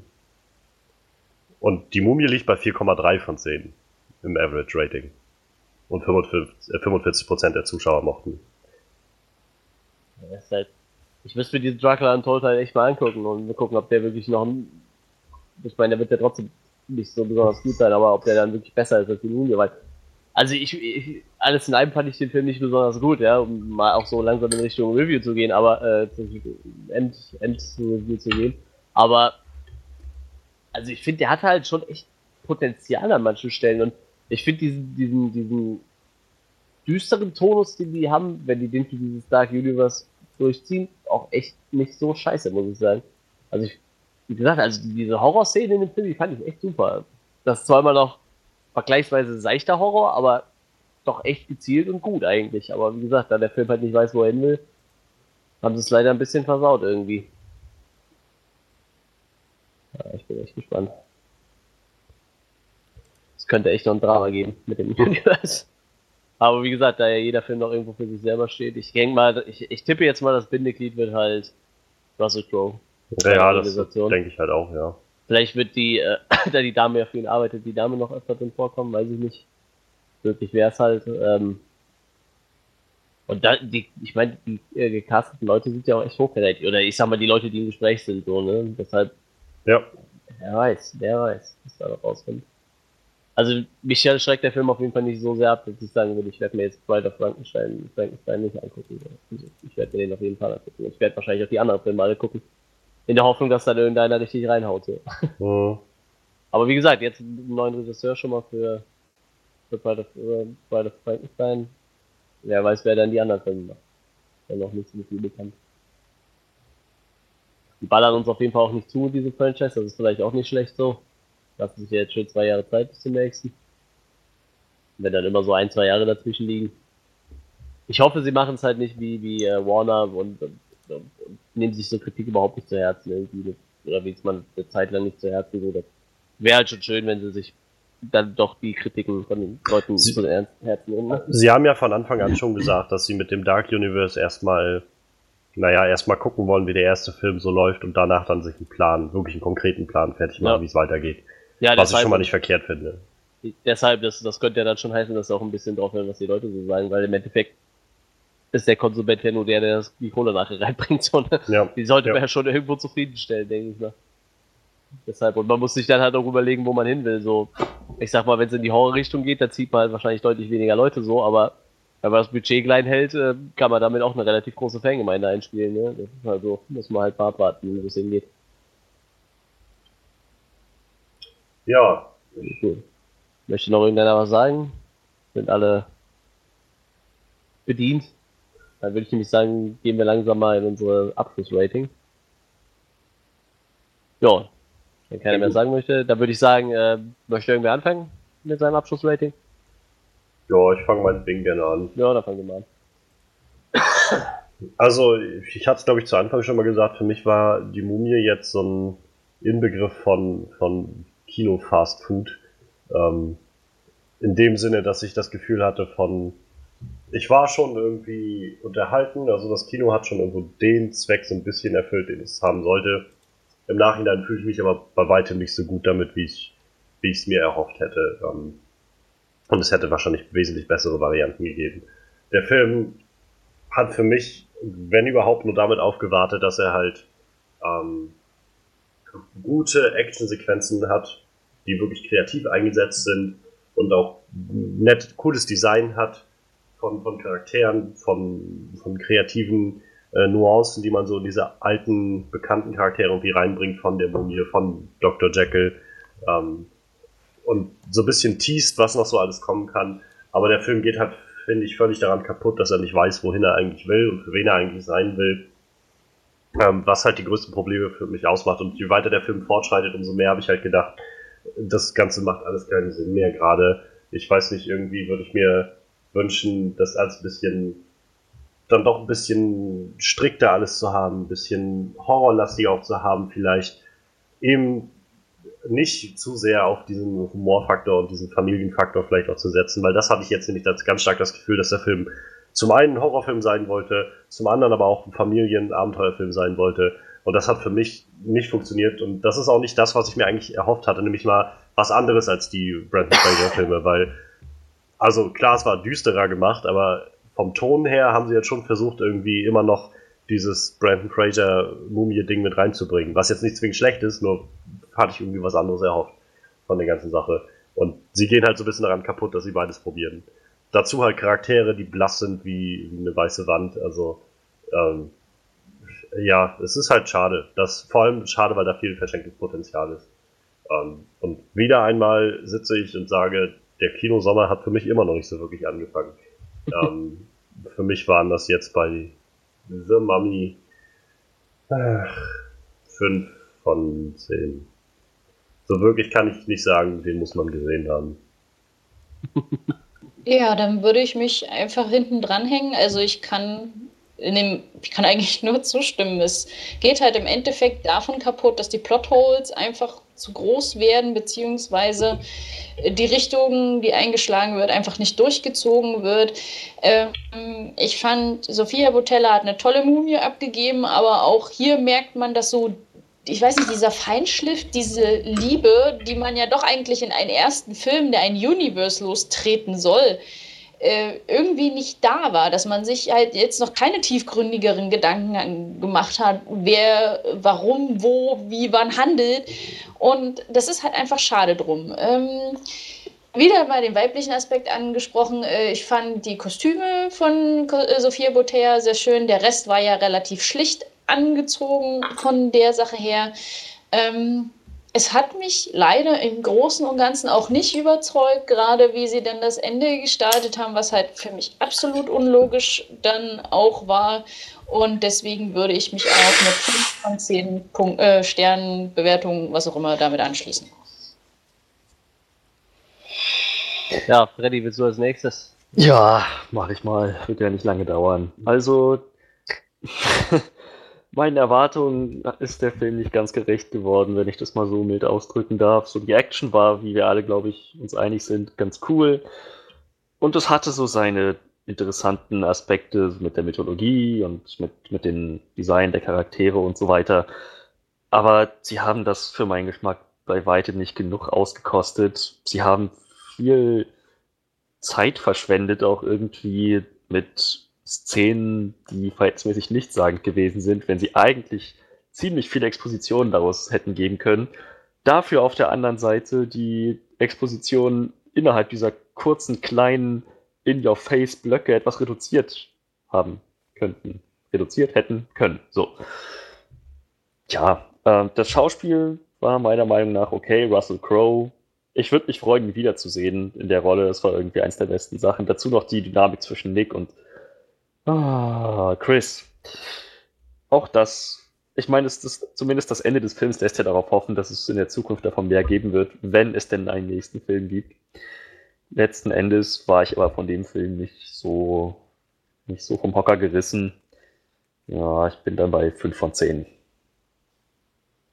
Ja, dann hau ich mal hinterher. Also, der, der, die Trailer haben mir halt schon verraten, dass es scheinbar in eine deutlich düstere Richtung geht als die Brandon Fraser Filme. Als ich dann so die ersten 15 Minuten gesehen habe, war ich mir nicht mehr sicher, in welche Richtung der Film überhaupt laufen will, weil es halt wieder so dieses Brandon Fraser Ding ist. Ich hätte es halt auch nicht schlimm gefunden, aber man kann, man muss sich halt schon irgendwie auf seinen eigenen Stil einigen, so und nicht äh, alle 10 Minuten die Richtung wechseln, das äh, funktioniert nicht es gibt so Genres, die harmonieren ganz gut. Ich sag mal, so ein bisschen Action, ein bisschen Abenteuer mit Horror funktioniert relativ gut. Aber äh, dann so, so merkwürdigen Humor noch mit reinbringen, das funktioniert halt überhaupt nicht, finde ich. Ähm, damals bei den Filmen, die waren halt deutlich mehr auf die Humorschiene und hatten halt echt nur so eine ganz kleine Prise Horror. Das hat echt deutlich mehr besser funktioniert. Ja, dementsprechend ähm, hat es dann halt irgendwie, ich irgendwie hat's ja die Erwartung getroffen, also er war ja schon deutlich düsterer, aber irgendwie dadurch, dass halt drumherum die sich selber nicht einig geworden sind, was sie überhaupt wollen, hat's dann auch alles wieder kaputt gemacht, so. Hätte echt ein schöner, schöner, düsterer Streifen werden können, mit schönen Prise Action und auch ein bisschen Abenteuerflair dabei und so, aber die haben es halt durch ihre eigene, ich nenne es mal, Un Unkontrolliertheit oder Unfokussiertheit auf ein Genre irgendwie total kaputt gemacht und äh, das Ende, das fand ich halt auch für, für so ein Franchise sehr, sehr abstrus irgendwie. Und allgemein finde ich das, die ziehen sich ein bisschen zu sehr an Sachen hoch, hoch die gerade so im, im, im Trend sind halt, ne? Auch dieses ich sag mal, diese Shield-mäßige Organisation, die hinter Dr. Jekyll stand, äh, sehr, sehr komisch irgendwie alles. Ich, die Darsteller fand ich eigentlich so alle nicht schlecht. Also da war jetzt wirklich keiner, wo ich sagen würde, mein Gott, war der, war der mies so, aber die Charaktere waren halt, wie ich auch schon gesagt habe, relativ blass. Bei manchen hat es mich nicht gestört, bei manchen war es halt einfach, die waren halt super austauschbar, die ganzen Charaktere so. Und ich finde halt auch, ihr sagt ja auch alle, Tom Cruise wäre relativ guter Schauspieler, aber ich finde halt in der Rolle, da hätte man einfach jeden hinsetzen können, weil der Charakter halt auch echt nicht viel hergemacht hat halt, ne. Es hätte halt echt also, verstehe mich nicht falsch, ich will jetzt nicht sagen, dass er in der Rolle die Performance seines Lebens abgeliefert hat oder einen Oscar Nee, nee, ich hätte. weiß, nee, nee. Ich meine nur, ich finde, er ist generell ein guter Schauspieler. Ja, ja, ja, das wollte ich auch eigentlich zu. damit sagen. So, ich stimme dir aber total zu. In der Rolle war das einfach total verschwendet. Ja, deshalb, den hätte halt einfach jeder spielen können. Und der Charakter, der, der wäre auch an sich total austauschbar, weil die Hintergrundstory ja sowieso total egal war irgendwie. Und deshalb, äh, da hätte man auch einen, weiß ich nicht, einen Jeremy Renner oder irgendwas hinpacken können, so.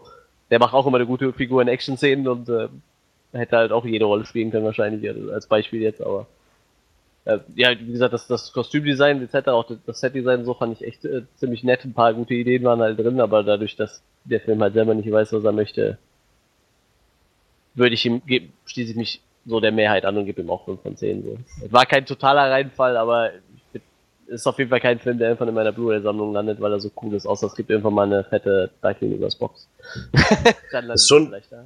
Ist irgendwie witzig, oder? Wir alle sind jetzt so bei 5 von 10 und so, ja, das war irgendwie ein bisschen ein Reinfall. Und gleichzeitig wünschen wir uns alle, dass der Film dann doch noch ein bisschen mehr Geld einspielt, damit wir wenigstens die nächsten paar Filme kriegen, die gut werden ja, können. Ja, das ist es halt. Ja, wie gesagt, ich, ich hoffe jetzt einfach, dass Universal, ich meine, die Zeiten, wo die ganzen Universal Monsterfilme richtig groß waren, das waren die 30er, 40er Jahre, wenn man mal ehrlich ist. Alles danach, diese ganzen Remakes, die die gemacht haben, waren alle eher so Durchschnitt. Ich glaube, die Brandon Fraser Filme sind wirklich schon mit so die, die noch am besten bewertetsten sind von diesen Filmen so. Ja, selbst, selbst Van Helsing hier mit Hugh Jackman, ich fand den zwar echt unterhaltsam, aber der hat halt auch nur 23 Prozent, ne? Und hier dieser, der letzte Mumienfilm hatte 12 Prozent bei Rotten Tomatoes. Also, das sagt schon einiges aus. Und wie gesagt, die große Zeit ist halt echt so 30er, 40er Jahre, wo das aber auch wirklich noch ja, relativ straight Horror war. Und ich würde mir halt echt wünschen, sie gehen wieder in die Richtung zurück so. Weil Universal weiß ja, was sie tun, aber es, man muss es jetzt auch in die heutige Zeit irgendwie porträtieren können, so dass es ja halt auch funktioniert, ne? Ja, ich glaube, dadurch, dass zurzeit so diese Helden, Superheldenfilme einfach so beliebt sind, drücken sie das irgendwie halt auch so in die Richtung, so wie er es gesagt hat, so diese, ja. diese Anti-Avengers dann irgendwie. Es, also es kommt mir jedenfalls irgendwie so vor, gerade mit dieser Hintergrundorganisation, die sich so ja, ein bisschen eben, an Shield eben. erinnert und dann kommen sie alle zusammen, um die Welt zu retten und denken so, ah, noch ein Superheldenfilm. Ja, und vor, vor allem, es fehlt aktuell wirklich an guten Horrorfilmen so. Und ich meine, Hollywood hält sich da ja eh immer relativ bedeckt mit, das sind ja meist dann eher kleine, kleinere Produktionen, so, die dann wirklich groß rauskommen, aber das wäre doch jetzt echt nochmal so was gewesen, wo auch wirklich ein Hollywood-Studio mit hochwertigen Horrorfilmen hätte produzieren können, zum Beispiel, ne? Trotz, wie gesagt, das hätte ja auch mit diesen ganzen echt cool aussehenden Action-Szenen alles funktioniert, aber man hatte halt irgendwie, wollte was dann doch so Familie, wie Johannes das sagt. Ja, wollten, sie wollten es so familienfreundlich machen. So. Das ist halt irgendwie. Naja. Warten wir mal ab, was noch kommt. Äh, der, das Leben ist noch lang, das Universum äh, steckt noch in den Kinderschuhen. Ich, ich wünsche mir auch wie Freddy, dass wir auf jeden Fall nochmal Russell Crowe in der Rolle sehen, weil ich glaube, der hat echt Potenzial und ich glaube, die Rolle, diese. Ich glaube, er ist auch wirklich so ein bisschen. Ich habe, er ist ja auch schon mal jemand, der gerne mal ein bisschen ausrastet und. Mhm. Deshalb, äh, ich glaube, die Rolle, die ist schon echt gut für ihn geschrieben. So. Ich kann mir echt vorstellen, dass sie die, diese Casting-Idee relativ schnell hatten, so dass sie überlegt haben, wie sie dafür casten. Und wie gesagt, das ist so für mich so der Aufhänger. Da, da freue ich mich halt auch in den nächsten Teilen dann drauf. Ich gehe davon aus, den werden wir öfter sehen. Ja, damit sind wir dann auch schon am Ende unserer kleinen Sendung angelangt. Heute sind wir sogar echt relativ zügig durchgekommen. Tatsächlich. ja, ähm, Nächste Woche hatten wir Wonder Woman auf dem Schirm, glaube ich, ne? Ja, endlich läuft er yeah. hier in Deutschland an. Endlich. Gut, ähm, ja, wie gesagt, nächste Woche haben wir Wonder Woman. Ähm, wir sind soweit durch. Ihr könnt uns natürlich wie immer auf unserer Internetseite onscreenreview.de besuchen. Ihr könnt uns auf Soundcloud abonnieren. Ihr könnt äh, den RSS-Feed könnt ihr auf Soundcloud abonnieren. Ihr könnt uns natürlich auf Facebook besuchen, alles On-Screen Review, glaube ich zumindest. Ne? Wir hatten überall On-Screen Yep. Review mittlerweile. Und Ähm, auf der On-Screen Review äh, Seite gibt es jetzt auch einen äh, relativ neu einen Artikel über die äh, Defenders, Ah, über stimmt, die genau. äh, Netflix Serie, Crossover-Serie, die jetzt ansteht im August. Ja. Wer da ein bisschen sich belesen will, was so passiert ist bisher und was so da möglich ist, der kann da mal reingucken. Ganz genau. Ähm, Misha könnt ihr finden auf Mishalicious Cosplay bei Facebook. Ähm, vielleicht äh, dann äh, hast du irgendwas geplant, was so für den ge- geneigten Kinogänger als Cosplay interessant ist? Dieses Weil du Jahr bist oder ja immer sehr, Jahr? du bist ja immer sehr im, im, äh, im Marvel-Thema drin, weiß ich zumindest. Also im September ist äh, auf jeden Fall äh, The Ancient One, das Doctor Strange mit dabei. Ähm, außerdem noch mit einer Ghostbusters-Gruppe, wie ich euch ja vorhin schon mal ganz kurz erzählt hatte. Äh, Im Winter folgt noch Suicide Squad, Guardians of the Galaxy. Und nächstes Jahr ähm, werden wir versuchen, zumindest King Arthur auf die Beine zu stellen. Ähm, Judge Dredd wird noch folgen, der 2012er Film. Und äh, wir würden auch tatsächlich gerne Amanet mal sowohl als Mumie als auch als Prinzessin Hm. mal machen. Weil Ihr- ihr wollt tatsächlich Judge Dredd machen? Ja, ja. Oh, das Ja, feier ich, das feier ich und- des Todes gerade. Und ihr, und ihr habt euch nicht für die Sylvester Stallone-Fassung entschieden? Ganz zufällig nicht. I am the law! Ich fand den Film von 2012 sowas von geil, aber der kommt, der, das ist halt so ein Film, der kommt halt echt bei der breiten Masse nicht an, glaube ich. Ich fand den so gut. Deswegen, wir haben halt, wir haben halt Dread und jede Menge Judges und äh, dann werde ich meine Anderson endlich mal fertig machen. Und äh, mein äh, Schatz kommt noch als Techie mit dazu und dann suchen wir uns noch eine Mama und dann wird das schon richtig gut. Das klingt auf jeden Fall sehr fett. Wie gesagt, wenn ihr da auf dem Neuesten bleiben wollt, Michaelisches Cosplay auf Facebook, uns auf sämtlichen anderen Kanälen und äh, ja, ich be- bedanke mich bei Johannes und Freddy, die äh, klar. natürlich immer hier sitzen und äh, Jo, mich natürlich, jo, dass du jo. wieder die Zeit gefunden hast. Hast du dir eigentlich schon überlegt, ob du nächste Woche auch dabei bist bei Wonder Woman? Ich gehe morgen ja. schon in Wonder Woman und wenn ich es einrichten kann, wäre ich auch nächste Woche gern wieder dabei, hoffentlich ohne Mikroprobleme. Schauen wir mal, was wir bis dahin machen können. Ja, ich wünsche euch dann noch einen schönen Tag, schönen Abend, schöne Nacht, je nachdem, wann ihr das hört und wir hören uns dann nächste Woche.